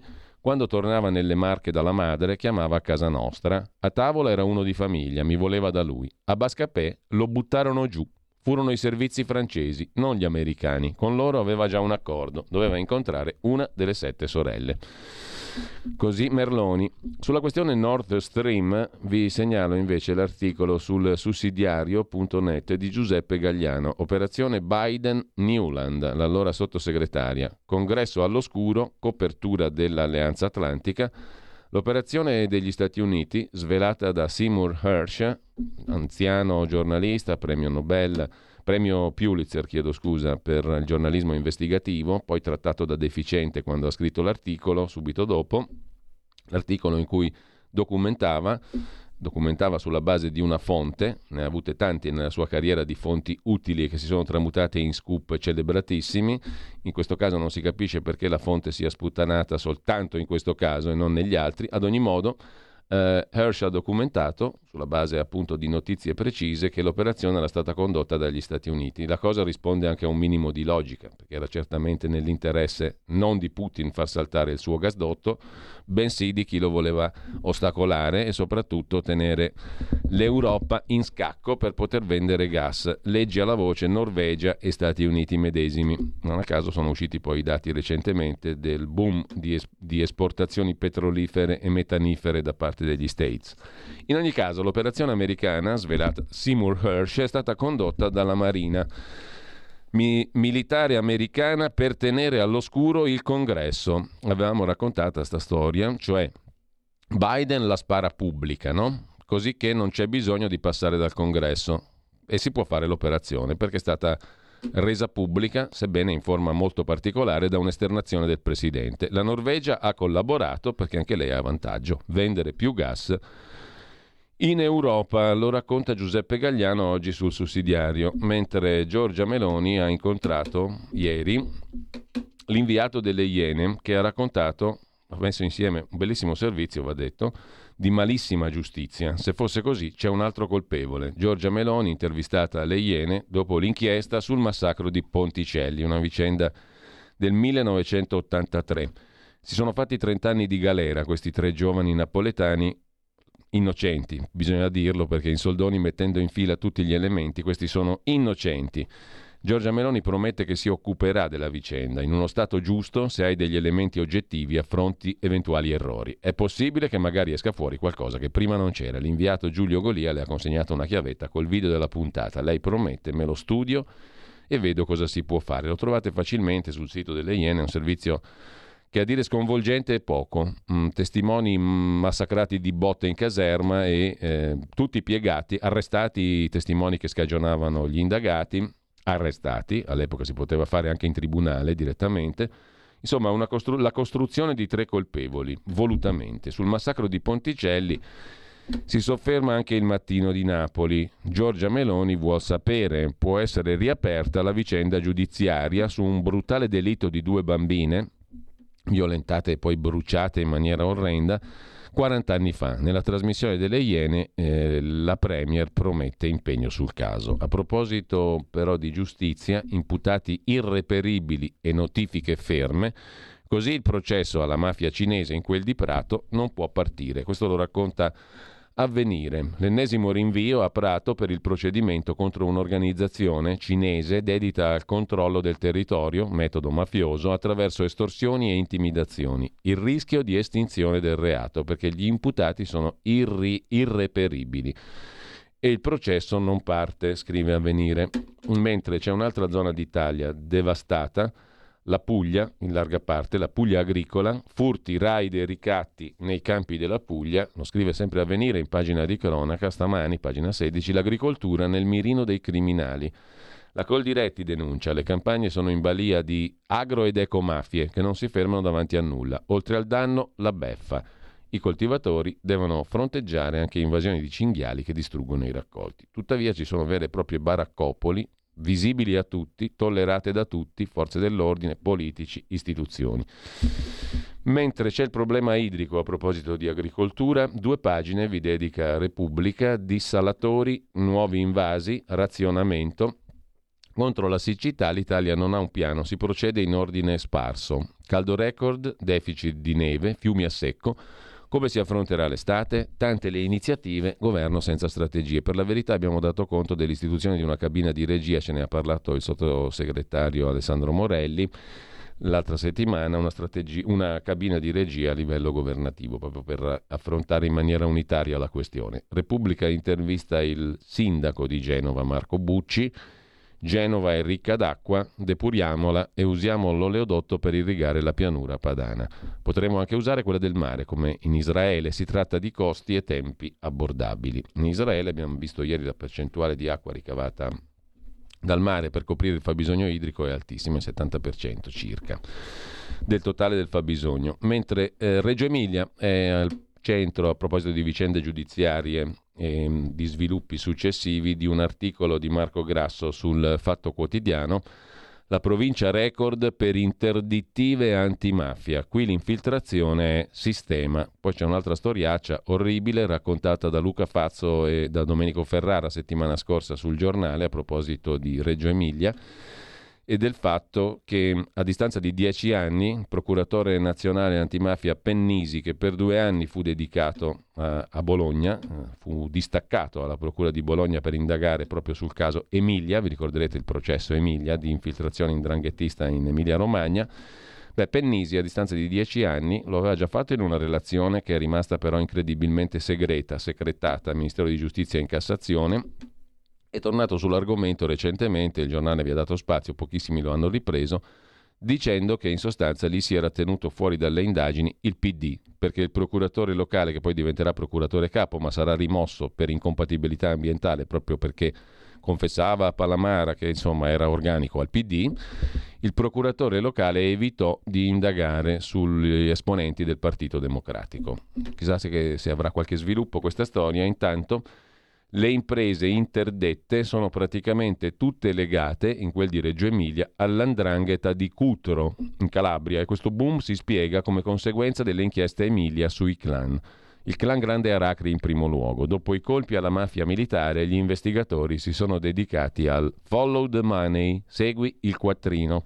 Il problema è stato talmente sentito che Tonino Ceraso, da candidato sindaco a Cutro, ha dedicato una tappa della propria campagna elettorale proprio a Reggio Emilia e viceversa, perché diceva il PM Pennisi che non aveva mai visto che una campagna elettorale a Reggio Emilia la si facesse a Cutro si facesse con i volantini a Cutro in profonda Calabria. In ogni caso, ha protestato pubblicamente contro le interdittive di Reggio Emilia il sindaco di Cutro, provvedimenti che a suo dire colpiscono ingiustamente imprese di concittadini cutresi solo perché parenti alla lontana con membri dell'andrangheta. Così sul foglio di oggi. Mentre a proposito di vicende giudiziarie, caro comandante, grazie di cuore, senza di te saremmo nella merda. Sono le chat tra Beppe Grillo e Vincenzo Onorato, con cui l'elevato, Beppe Grillo, garantiva all'armatore, sull'orlo del fallimento, l'intervento dei suoi ministeri, Patuanelli, Di Maio e Toninelli, a favore dell'armatore. L'appunto ritrovato negli uffici di Onorato che catalogava le somme stanziate per i partiti, non solo i 5 Stelle, come marchette per la politica. Erano catalogate così, scrive Luca Fazzo su Il Giornale riporta anche da Gospia, marchette per la politica. C'è scritto così in un appunto sequestrato negli uffici dell'armatore Vincenzo Onorato. Le somme erano stanziate per addomesticare i partiti e convincerli a sostenere la causa della Mobi, la compagnia di navigazione sull'orlo del fallimento. Sempre su Dagospia poi c'è un articolo tratto dal Corriere della Sera, un estratto dell'articolo di Gian Antonio Stella eh, sul, sul libro di Gianni Oliva il purgatorio dei vinti, la storia dei prigionieri fascisti nel campo, nel campo di Coltano. La storia riscritta a proprio uso e consumo, scrive Dagospia. La criminalizzazione dei ragazzi che aderirono alla Repubblica di Salò è servita soprattutto ad assolvere tutti coloro che erano stati fascisti fino al 25 luglio del 1943 e che negli anni del regime hanno costruito carriere, ricevuto onori, lucrato fortune. Nell'immaginario collettivo i repubblichini divennero il male assoluto su cui scaricare la responsabilità anche di quanti nel ventennio si erano spellati le mani per Mussolini. La resistenza è stata usata dalla maggioranza degli italiani per non fare fino in fondo i conti con il passato. Il libro Il purgatorio dei vinti dello storico Gianni Oliva. Mentre, ehm, tornando ad altro tema del giorno, quello dell'immigrazione, vi segnalo l'articolo su Italia Oggi, pagina 12, del nostro Antonino Danna. Il piano della Gran Bretagna di Sunak fa acqua contro gli immigrati clandestini che, che, verrebbe, che vorrebbe destinare a essere imprigionati in Ruanda. Il premier inglese, a sua volta figlio di immigrati, la ministra dell'interno, Braverman, si è detta incapace di dare al Parlamento assicurazione che il piano di Sunak sia compatibile con la Convenzione europea per i diritti umani, scrive e riporta anzi da, dal dibattito britannico Antonino Danna. Segue il pezzo che abbiamo citato prima di Tino Oldani, la rubricatore di controllo. Senza le forniture di litio provenienti dal Cile, il Green Deal dell'Unione Europea rischia di restare soltanto un libro dei sogni e nel risico delle materie prime la Cina vince. Vi segnalo anche sugli statigenerali.com a proposito di Gran Bretagna l'articolo di Andrea Umbrello su Rishi Sunak, il ricchissimo premier britannico, il duro anti-immigrazione idolo della destra italiana. C'è una ricostruzione anche della sua situazione familiare, anche la moglie è straricca, una fortuna di 730 milioni di sterline. Mentre sul super bonus c'è la bella conversazione di Carlo Valentini, che abbiamo anche questa citato brevemente prima, con Ezio Iervelli, amministratore delegato di un'azienda di costruzioni a Teramo e presidente dell'ANCE locale, l'associazione dei costruttori, sul super bonus. Le incertezze burocratiche, insomma tutti i mali dell'Italia riassunti nella vicenda super bonus.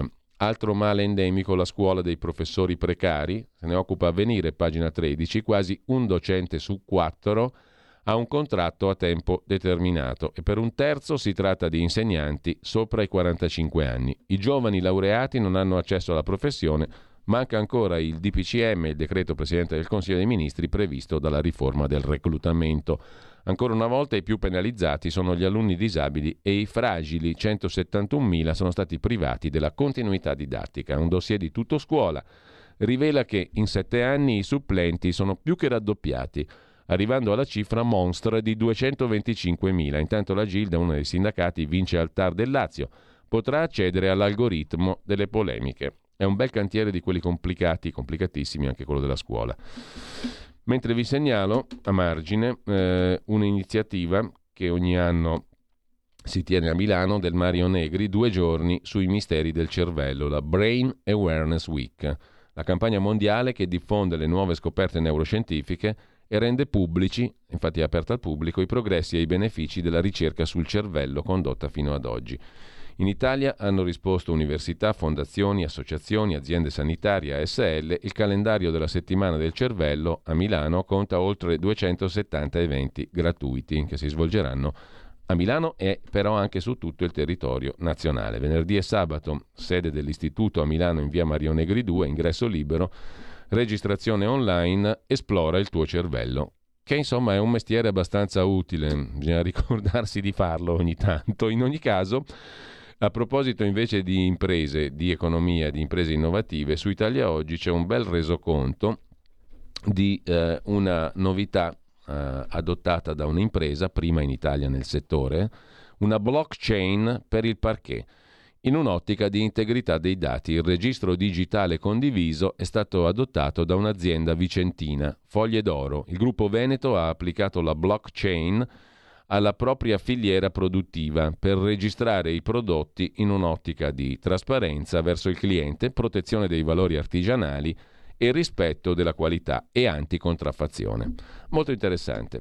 Eh, a seguire, sempre in pagina economica, eh, c'è da segnalare l'intervista eh, di Valentina Conte su Repubblica ad Aldo Cursano, vicepresidente della FIPE Confcommercio.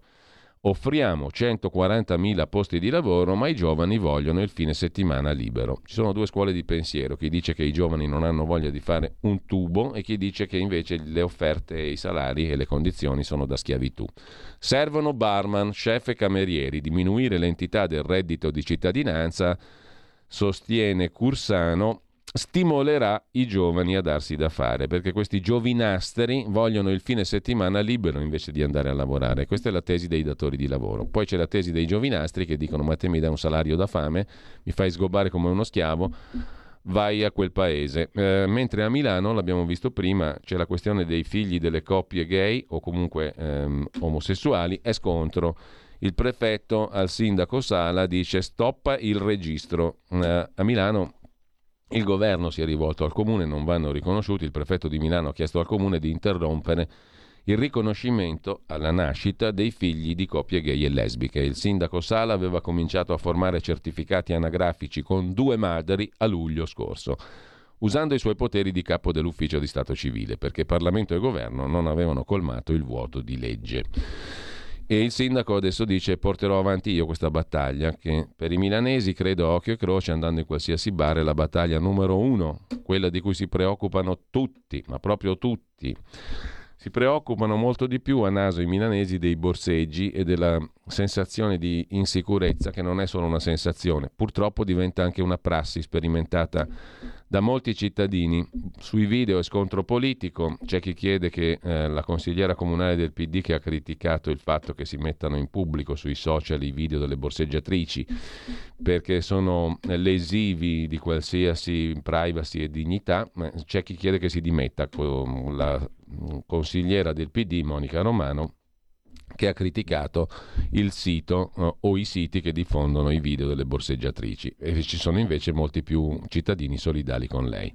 Da segnalare, visto che siamo a Milano e in Lombardia, anche l'intervista pagina 35 di Libero di Fabio Rubini al uh, riconfermato presidente della giunta regionale lombarda. Oggi presiederà la prima seduta del Consiglio, non lo farà Feltri, come abbiamo letto ieri perché ha detto non ci sto essere preso per il culo per, essere, per il fatto di essere vecchio e non presiedo la seduta del Consiglio regionale. Comunque ogni anno farò il tagliando agli assessori, promette Fontana. Dovranno rendere conto del lavoro fatto. Sanità e clima le priorità, oltre a un piano di sviluppo sostenibile. Ritorno al passato, presiederò la prima seduta già 23 anni fa, feci il presidente del Consiglio regionale.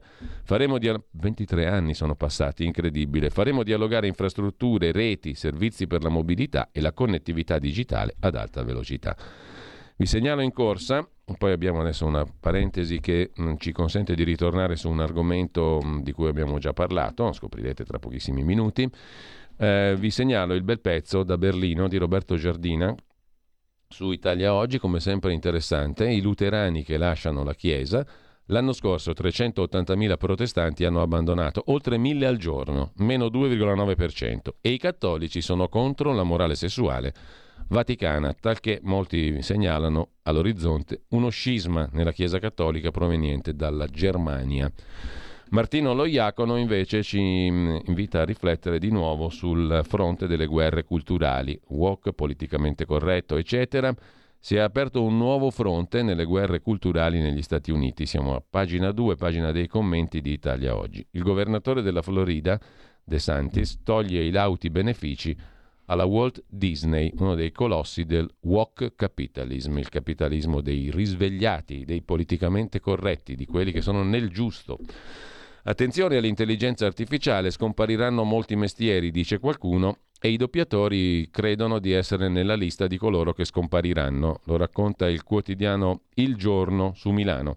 Doppiatori a rischio di estinzione, addio agli studi storici del doppiaggio e l'intelligenza artificiale clona anche le nostre voci, dicono i doppiatori. Si rischia di perdere un patrimonio. A Milano Lavoro tutto spostato su Roma, da Sentieri a Dragon Ball Z, ora lotto contro un precariato sempre più spinto, dice uno di questi doppiatori, il doppiatore milanese Francesco Orlando.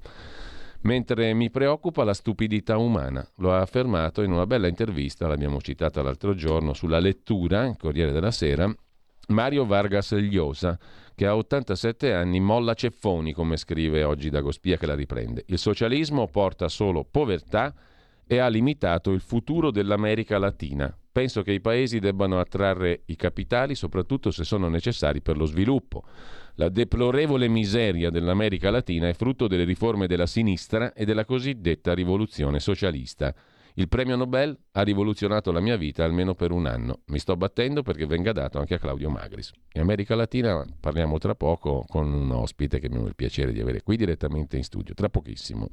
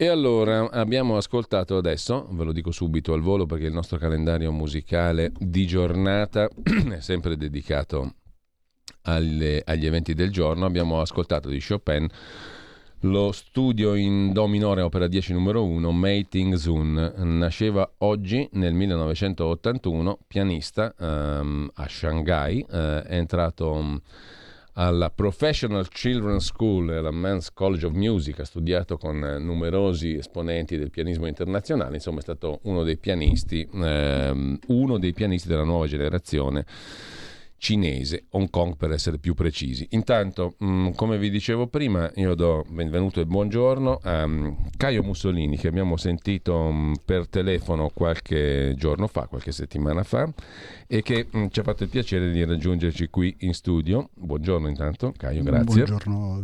Abbiamo parlato di un tuo libro che nel frattempo è stato presentato anche in Argentina, che ho qui tra le mani, eh, che ci hai portato in edizione cartacea e che è dedicato uh, agli italiani d'Argentina, una storia dell'immigrazione italiana in Argentina nei secoli XIX e XX, in uh, due lingue, hm? fronte sinistro, pagina sinistra in italiano, pagina destra in spagnolo. Uh, questo libro, lo dicevamo l'altra volta, nasce dalla tua tesi di laurea.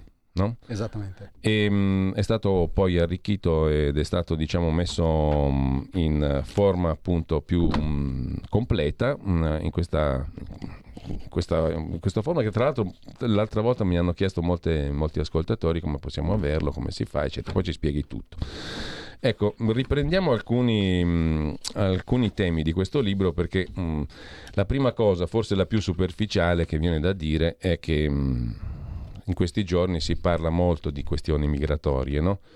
E qui si racconta una storia che invece sembra confinata a tanto tempo fa, magari anche a più di cent'anni fa, però forse qualcosa da dire per il presente ce l'ha, o no? Esattamente. Allora, come hai detto prima, il, il libro nasce dalla mia tesi di laurea ed è stata tradotta in spagnolo durante il periodo del Covid, che avevo abbastanza tempo a disposizione, e poi attraverso il supporto di una, di una persona che ha creduto in questo progetto abbiamo eh, fatto un libro, un libro in eh, due lingue, da una parte in italiano e da una parte in spagnolo, ed è stato presentato proprio la settimana scorsa in Argentina. Io sono appena rientrato, sono stato a Buenos Aires e a Rosario, dove a Rosario, in occasione dell'apertura di un eh, patronato eh, di Federcasa, ho avuto la possibilità di presentare il libro e qualche giorno dopo l'abbiamo presentato al Circolo Italiano a Buenos Aires dove eh, di fronte a un, un buon numero di persone nonostante il caldo soffocante che c'era in quei giorni a Buenos Aires, è venuto per la presentazione del libro. E il tema dell'immigrazione, come ti accennavo l'altra volta, è un tema a me molto caro per questioni familiari, ovvero i miei nonni sono stati emigranti, anzi mio bisnonno da parte di nonno è stato emigrante, io stesso sono stato emigrante, i miei genitori sono emigrati in Argentina e poi noi siamo andati in Venezuela nel 78 per poi arrivare negli Emirati Arabi quindi il, i fenomeni dell'immigrazione sono sempre stati legati alla mia famiglia e alla mia storia. E questa tesi, ovviamente, quando ho dovuto decidere tanti anni fa quale tema scegliere, non pensavo che dopo tanti anni potesse essere così attuale, poiché i temi riguardanti l'immigrazione oggi sono di una importanza eh, grandissima. E quindi nella tesi eh, alla fine eh, si possono anche eh, eh, trarre degli spunti di riflessione molto importanti sui fenomeni migratori, sulle, eh, sull'influenza, sui problemi che può portare l'immigrazione, perché l'immigrazione ha delle influenze positive ma anche negative e come gestire, almeno capendo come veniva gestito dai governi argentini a partire dal 1820-30, quando sono iniziate le prime eh, grandi eh, onde migratorie, come è stato gestito e soprattutto eh, le conseguenze che ancora oggi si vedono in Argentina. Ecco, tra l'altro, mh, mm, per capitoli, mh, mm, do una rapida lettura dei capitoli in cui è suddiviso il libro. No? Si parte con un'analisi del tipo di emigrazione italiana nel, nel mondo e poi un focus sull'Argentina e perché proprio l'Argentina e, e, poi sugli aspetti, come dicevi tu prima, eh, che mh, mm, sono collaterali al flusso di persone, cioè l'influenza culturale degli italiani, in questo caso in Argentina, l'influenza degli italiani nell'ambito sociale, il contributo degli italiani allo sviluppo dei settori economico e commerciale, l'apporto nei settori politico e militare e però anche eventualmente diciamo, il riflesso che l'immigrazione ha avuto sull'Argentina. Stiamo parlando di un paese enorme innanzitutto e di un paese ricco di risorse che andavano ancora sfruttate, quindi c'era necessità di manodopera. Noi oggi leggiamo costantemente no, di numeri anche fantastici, 500.000, 200.000, 300.000 persone che servono al nostro sistema produttivo, quando tutti abbiamo la sensazione che il nostro sistema produttivo debba già riassorbire una quantità amplissima di disoccupati domestici nostrani italiani. Secondo te allora è paragonabile il tipo di immigrazione che fu necessaria all'Argentina? Perché poi ci si dice adesso la stessa storia, no? Siamo come l'Argentina di quell'epoca, abbiamo bisogno di manodopera. Allora, hai toccato un punto estremamente interessante e sul quale io mi soffermo spesso, poiché esiste una vulgata di una certa parte politica progressista, diciamo così, dove eh, vogliono farci credere che sia necessario eh, che ci sia una specie di dovere di accettare persone che vengano dall'estero, qualsiasi tipo di persona che viene all'estero, perché noi in passato siamo stati migranti. Allora, giusto per dare qualche cifra, la popolazione argentina nel 1820, quindi da lì a qualche anno sarebbero iniziate le grandi eh, ondate migratorie, era di 600.000 persone. Ricordo che l'Argentina è circa 30 volte l'Italia e eh, appena due secoli fa aveva 600.000 persone. Da qua la necessità di popolare un territorio immenso. Inoltre le, eh, tutte le politiche migratorie erano gestite dal governo, ovvero l'immigrazione non si subiva come purtroppo succede adesso, ma veniva gestita e c'erano precise politiche eh, sul tipo di persona che doveva entrare, il tipo di professionalità che aveva e soprattutto, anche se oggi il politically correct non permetterebbe di dirlo, soprattutto da dove dovevano venire queste persone, perché i pensatori dell'epoca volevano che gli immigrati provenissero dall'Europa, poiché l'Europa era il sinonimo della civilizzazione.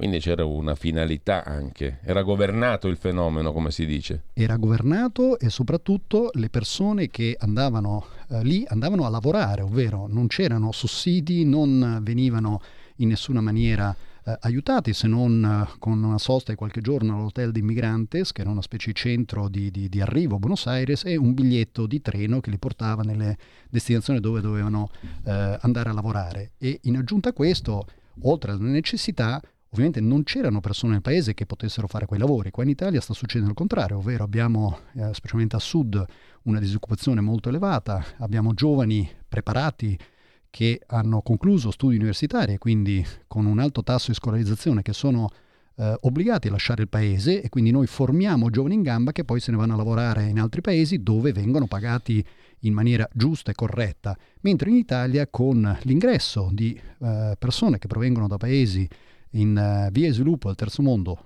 con bassa scolarizzazione non fanno altro che abbattere ulteriormente quel minimo di eh, eh, pagamenti che potevano essere effettuati per dei lavori umili sino a 10-20 anni fa. E, mh, tu hai vissuto no, la tua infanzia e adolescenza mh, in Sud America, eh, tra, soprattutto in, tra Argentina e Venezuela sostanzialmente, no? se non sbaglio. Eh, più in Venezuela. Più sono in nato Venezuela. in Argentina, sì, sono nato in Argentina, ma sono cresciuto eh, ho fatto tutta la scuola in, in, Venezuela. Siamo arrivati lì nel 78 e quindi sono, diciamo, paradossalmente più legato al Venezuela. Eh, e che mh, mm, mi viene da dire, che, che, tipo di esperienza è stata la tua? Uh, e che, che lascito hai potuto verificare?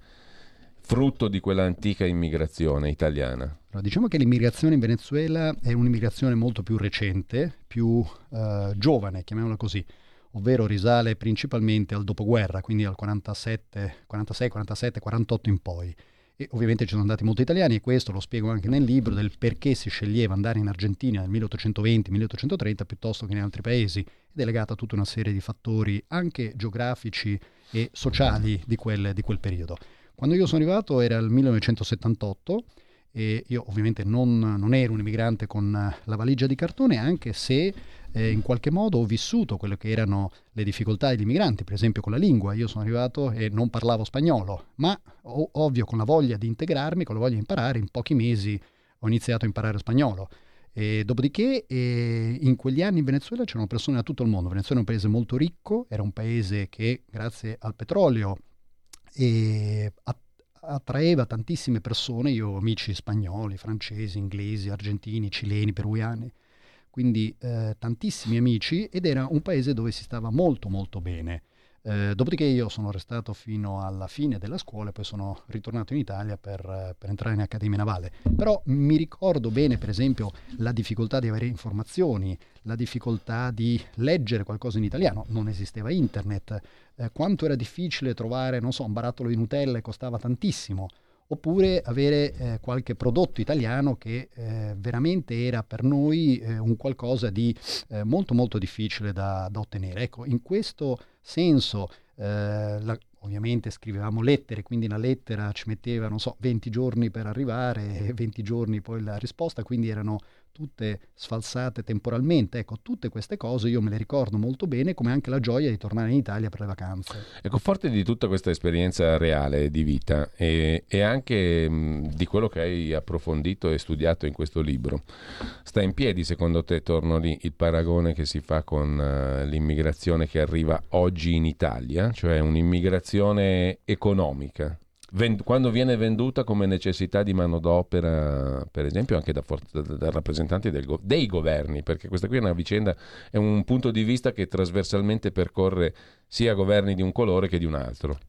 Ma personalmente è sempre difficile dare opinioni eh, categoriche su temi complessi eh, che coinvolgono tanti aspetti economici, politici, sociali.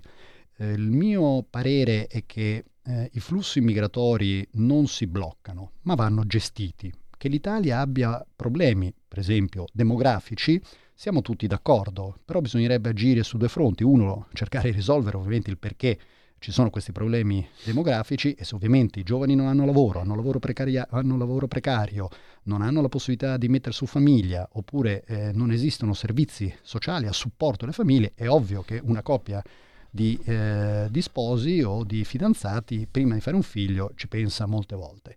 E l'altro aspetto da considerare è il tipo di lavoro che vogliamo fare, perché è paradossale che noi vogliamo far entrare persone in Italia, delle quali poi bisognerebbe valutare la scolarizzazione, le capacità professionali e così via, quando poi abbiamo, non so, al sud un terzo dei giovani che è eh, disoccupato, quindi eh, potrebbe essere perfettamente impiegato in tantissimi lavori eh, che però pare non vogliano fare più, forse legato ai bassi salari, che quindi conviene sfruttare questa manovalanza che viene dall'estero a basso costo. Il tema è ovviamente molto complesso, ma sicuramente le condizioni per ritornare Sono all'esempio totalmente libero diverse. sono totalmente diverse. Allora, tu parli di problemi di integrazione, no? Eh, ed è un altro tema eh, perenne, di attualità perenne quando si parla di immigrazione.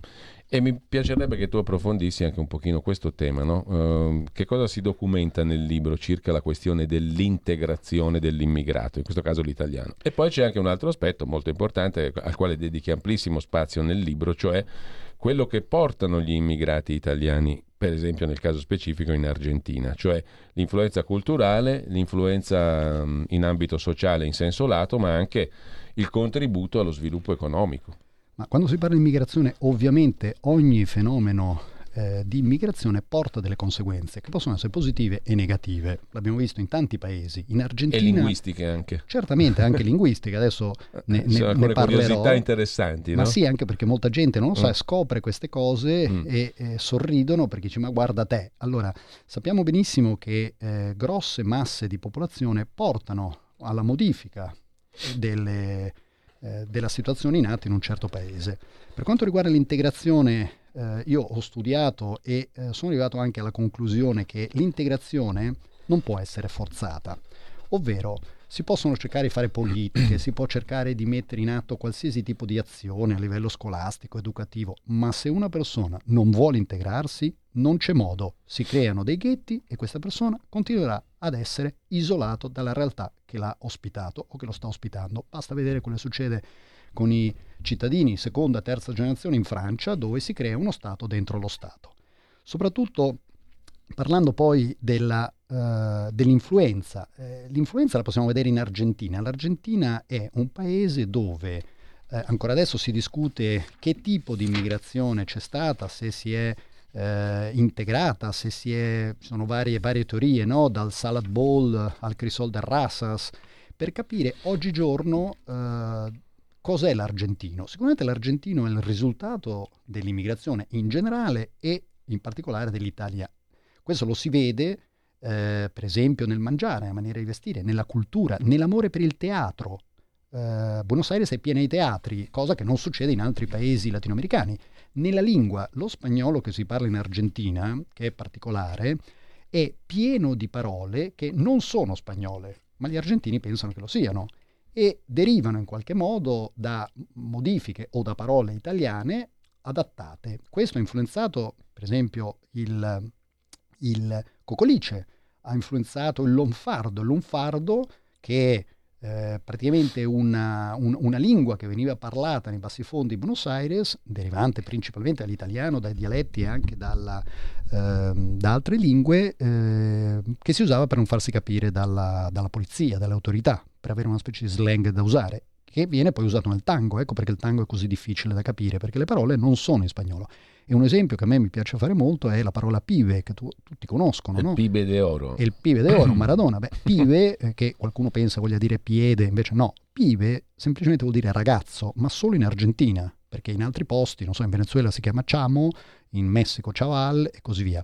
In Argentina si chiama pive perché viene da pivello, che poi è stato tagliato e quindi è eh, naturalmente una parola italiana, ma di questo si, si usa minga, no? quando dice me puoi dar plata, minga, cioè, vuoi dire no, non te lo do, oppure si dice feta, che non esiste in spagnolo, perché feta eh, è, o esiste fetta in italiano, oppure in spagnolo si dice rodaja, lonja.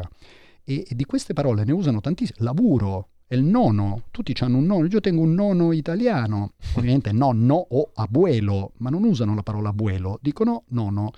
Allora, eh, ovviamente anche culturalmente, una delle riflessioni che ho fatto in un'altra tesi è il vedere un paese così bello, ricco come l'Argentina, ridotto purtroppo nel, mm. nelle condizioni in cui è adesso. Bene, anche lì, ahimè, parte della colpa ce l'abbiamo noi, basta vedere anche l'Italia, potrebbe essere il paese più bello del mondo, eppure spesso e volentieri eh, siamo Perché dici lì. parte della colpa l'abbiamo noi? Perché noi abbiamo influenzato anche la parte politica, quindi noi abbiamo influenzato la cultura, il cercare di essere furbi, il cercare di, di, di ehm, rispetto ad altri paesi dell'area dove ci sono state immigrazioni di altre nazioni, eh, l'Argentina ha rispecchiato storicamente anche le stesse eh, eventi che succedevano in Italia si riflettevano in Argentina, eh, discussioni, non so, fra repubblicani e monarchici, fra fascisti e antifascisti, fra chi era a favore di Garibaldi e chi invece lo, eh, lo contrastava. Ecco, quindi questa eh, cultura in qualche modo si è andata radicando e consideriamo che in Ita- in, um, gli italiani in Argentina sono adesso ancora un grandissimo numero, ci sono più di un milione di cittadini italiani, quindi con la nazionalità italiana,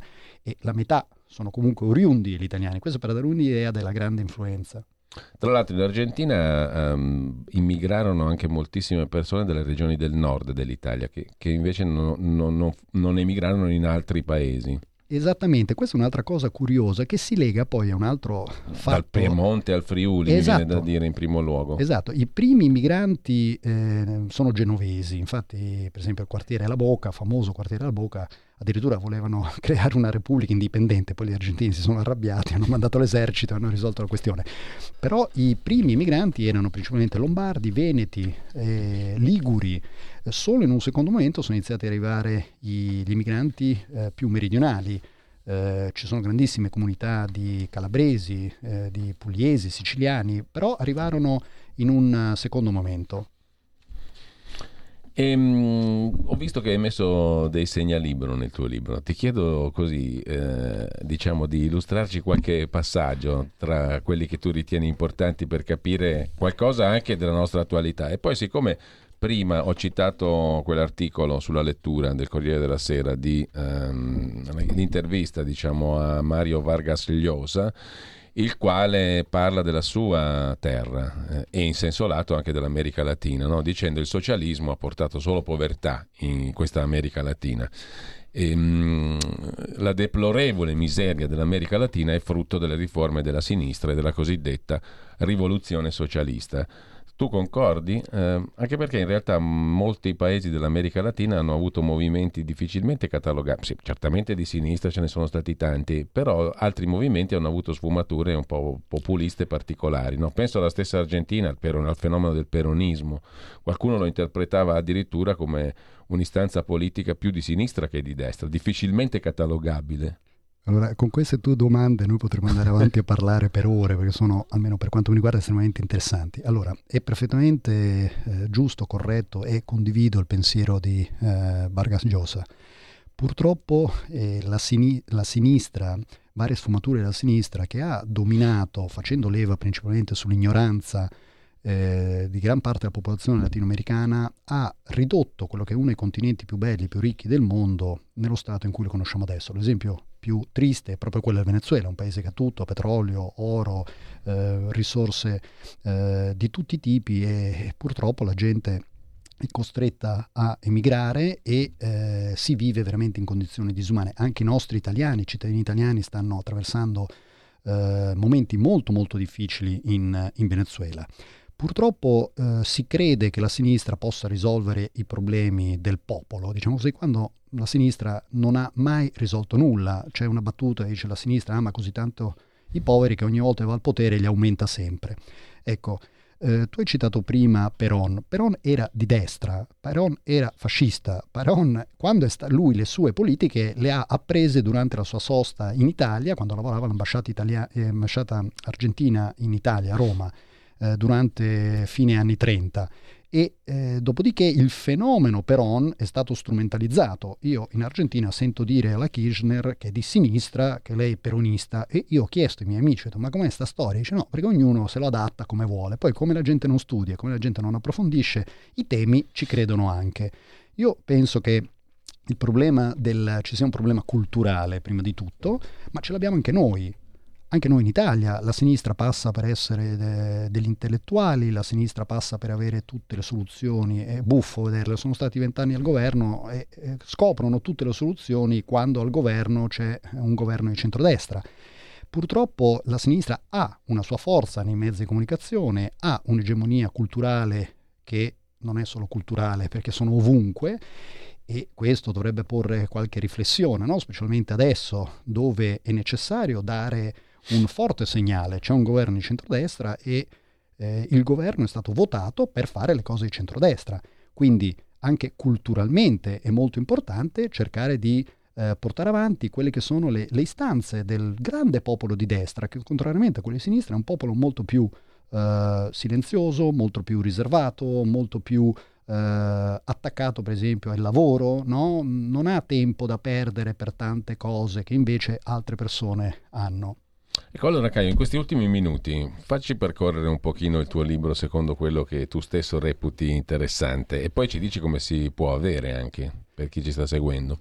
Allora, una cosa che vorrei condividere con voi, proprio per contrastare questa idea che gli italiani siano stati accolti all'estero in maniera fraterna, a braccia aperte, che quindi noi dobbiamo fare lo stesso con gli immigranti, eh, ci sono due o tre spunti. Uno è Martin Fierro, che è praticamente l'opera più, più importante argentina, dove eh, l'italiano, il gringo o papolitano, veniva spesso attaccato dal gaucho. Il gaucho, ricordiamolo, era il cowboy della, della Pampa argentino e leggendo qualche verso, no, era un gringo così scemo che niente si capiva, chissà da dove proveniva, forse non era cristiano, poiché solo diceva che era papolitano.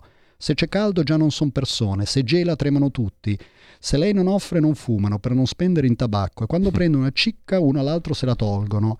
E va anche altre, mo, molto molto più forte, no? dice sono solo buone per vivere tra i finocchi e mai vanno con ragazze per alzare i ponchos altrui. Quindi eh, lo vediamo abbastanza pesante. C'è un, uh, in, nella letteratura argentina anche la storia di una famiglia in, uh, si chiama Dagiore, e, e la descrizione di, dell'italiano di questa famiglia da parte di eh, Cambaceres era la fronte piccola depressa, caratteristica che indicherebbe il rappresentante di una razza vecchia e arretrata. La testa grande, i lineamenti camusi, il labbro inferiore sporgente, l'espressione maligna dei suoi occhi piccoli infossati, porta un orecchino d'oro all'orecchio. E tra l'altro in Argentina il fatto che una figlia, insomma una donna si sposasse con un italiano non era ben visto. Quindi per molti decenni eh, era quasi una, una iettatura avere un italiano in famiglia e questo ci fa capire il grande sacrificio degli italiani, dei nostri migranti, e quanto hanno dovuto lavorare per ottenere quello che hanno ottenuto con, con, lavoro, con sacrificio, con impegno, senza che nessuno gli abbia mai regalato niente e soprattutto senza pretendere niente. Ecco perché, mh, diciamo, da questo libro un progetto che sta nascendo adesso è quello di realizzare un docufilm. Sì. Un docufilm proprio sulle migrazioni in Argentina, considerandolo come un caso unico di presenza italiana e influenza italiana nel mondo. Non c'è nessun altro paese dove ci sia stata un'influenza così forte. E soprattutto collegarlo con l'attualità poiché l'immigrazione è un argomento di un'attualità incredibile, perché si collega a quello che noi siamo stati, al momento attuale e soprattutto verso dove vogliamo andare in futuro. Per quanto riguarda il libro, al momento sì. sono finite, diciamo, abbiamo fatto una prima uh, stampa ed è, è andata L'abbiamo regalato il libro come l'idea era quella di far conoscere ai più giovani, alle persone, la storia dell'immigrazione in Argentina e qua il motivo delle due lingue, no? sia in italiano che in spagnolo, perché eh, purtroppo ci sono persone di seconda e terza mm. generazione che l'hanno un po' perso l'italiano, quindi questa è anche una maniera per cercare di invogliarli a tornare a leggere l'italiano. Ed è stato fatto anche con un'idea, ovvero la cultura è fondamentale per l'integrazione. Quindi tornando al discorso demografico, una delle cose che secondo me è molto importante da considerare, sulle quali bisogna riflettere, è che tipo di immigrazione vogliamo e considerare che noi abbiamo risorse che sono culturalmente molto vicine a noi, che hanno preparazione, che hanno eh, i nostri stessi, le nostre stesse abitudini, che sono nei paesi come il Venezuela, come l'Argentina, come il Brasile e altri mm. paesi che stanno attraversando momenti difficili, dove i nostri nonni, i nostri bisnonni sono immigrati e non sempre, ma spesso hanno cambiato la loro vita in meglio, ecco, forse in questo momento così drammatico per questi paesi sarebbe importante creare delle politiche per facilitare il rientro di queste persone, che possono andare al riconoscimento dei titoli o facilitare il riconoscimento della cittadinanza, poiché sono discendenti italiani, hanno la nostra cultura e perfettamente integrabili. Il libro stiamo eh, valutando adesso il ristamparlo sì. anche in Italia e appena avremo, appena avrò Ce definito, ve lo farò sapere in modo che immagino poi si possa Bene. anche comprare online. Allora, intanto io ti ringrazio, siamo arrivati alla fine della nostra conversazione. Grazie a Caio Mussolini, italiani d'Argentina, ne riparleremo. Grazie mille. Grazie Giulio e grazie a tutti gli ascoltatori. Avete ascoltato la rassegna stampa.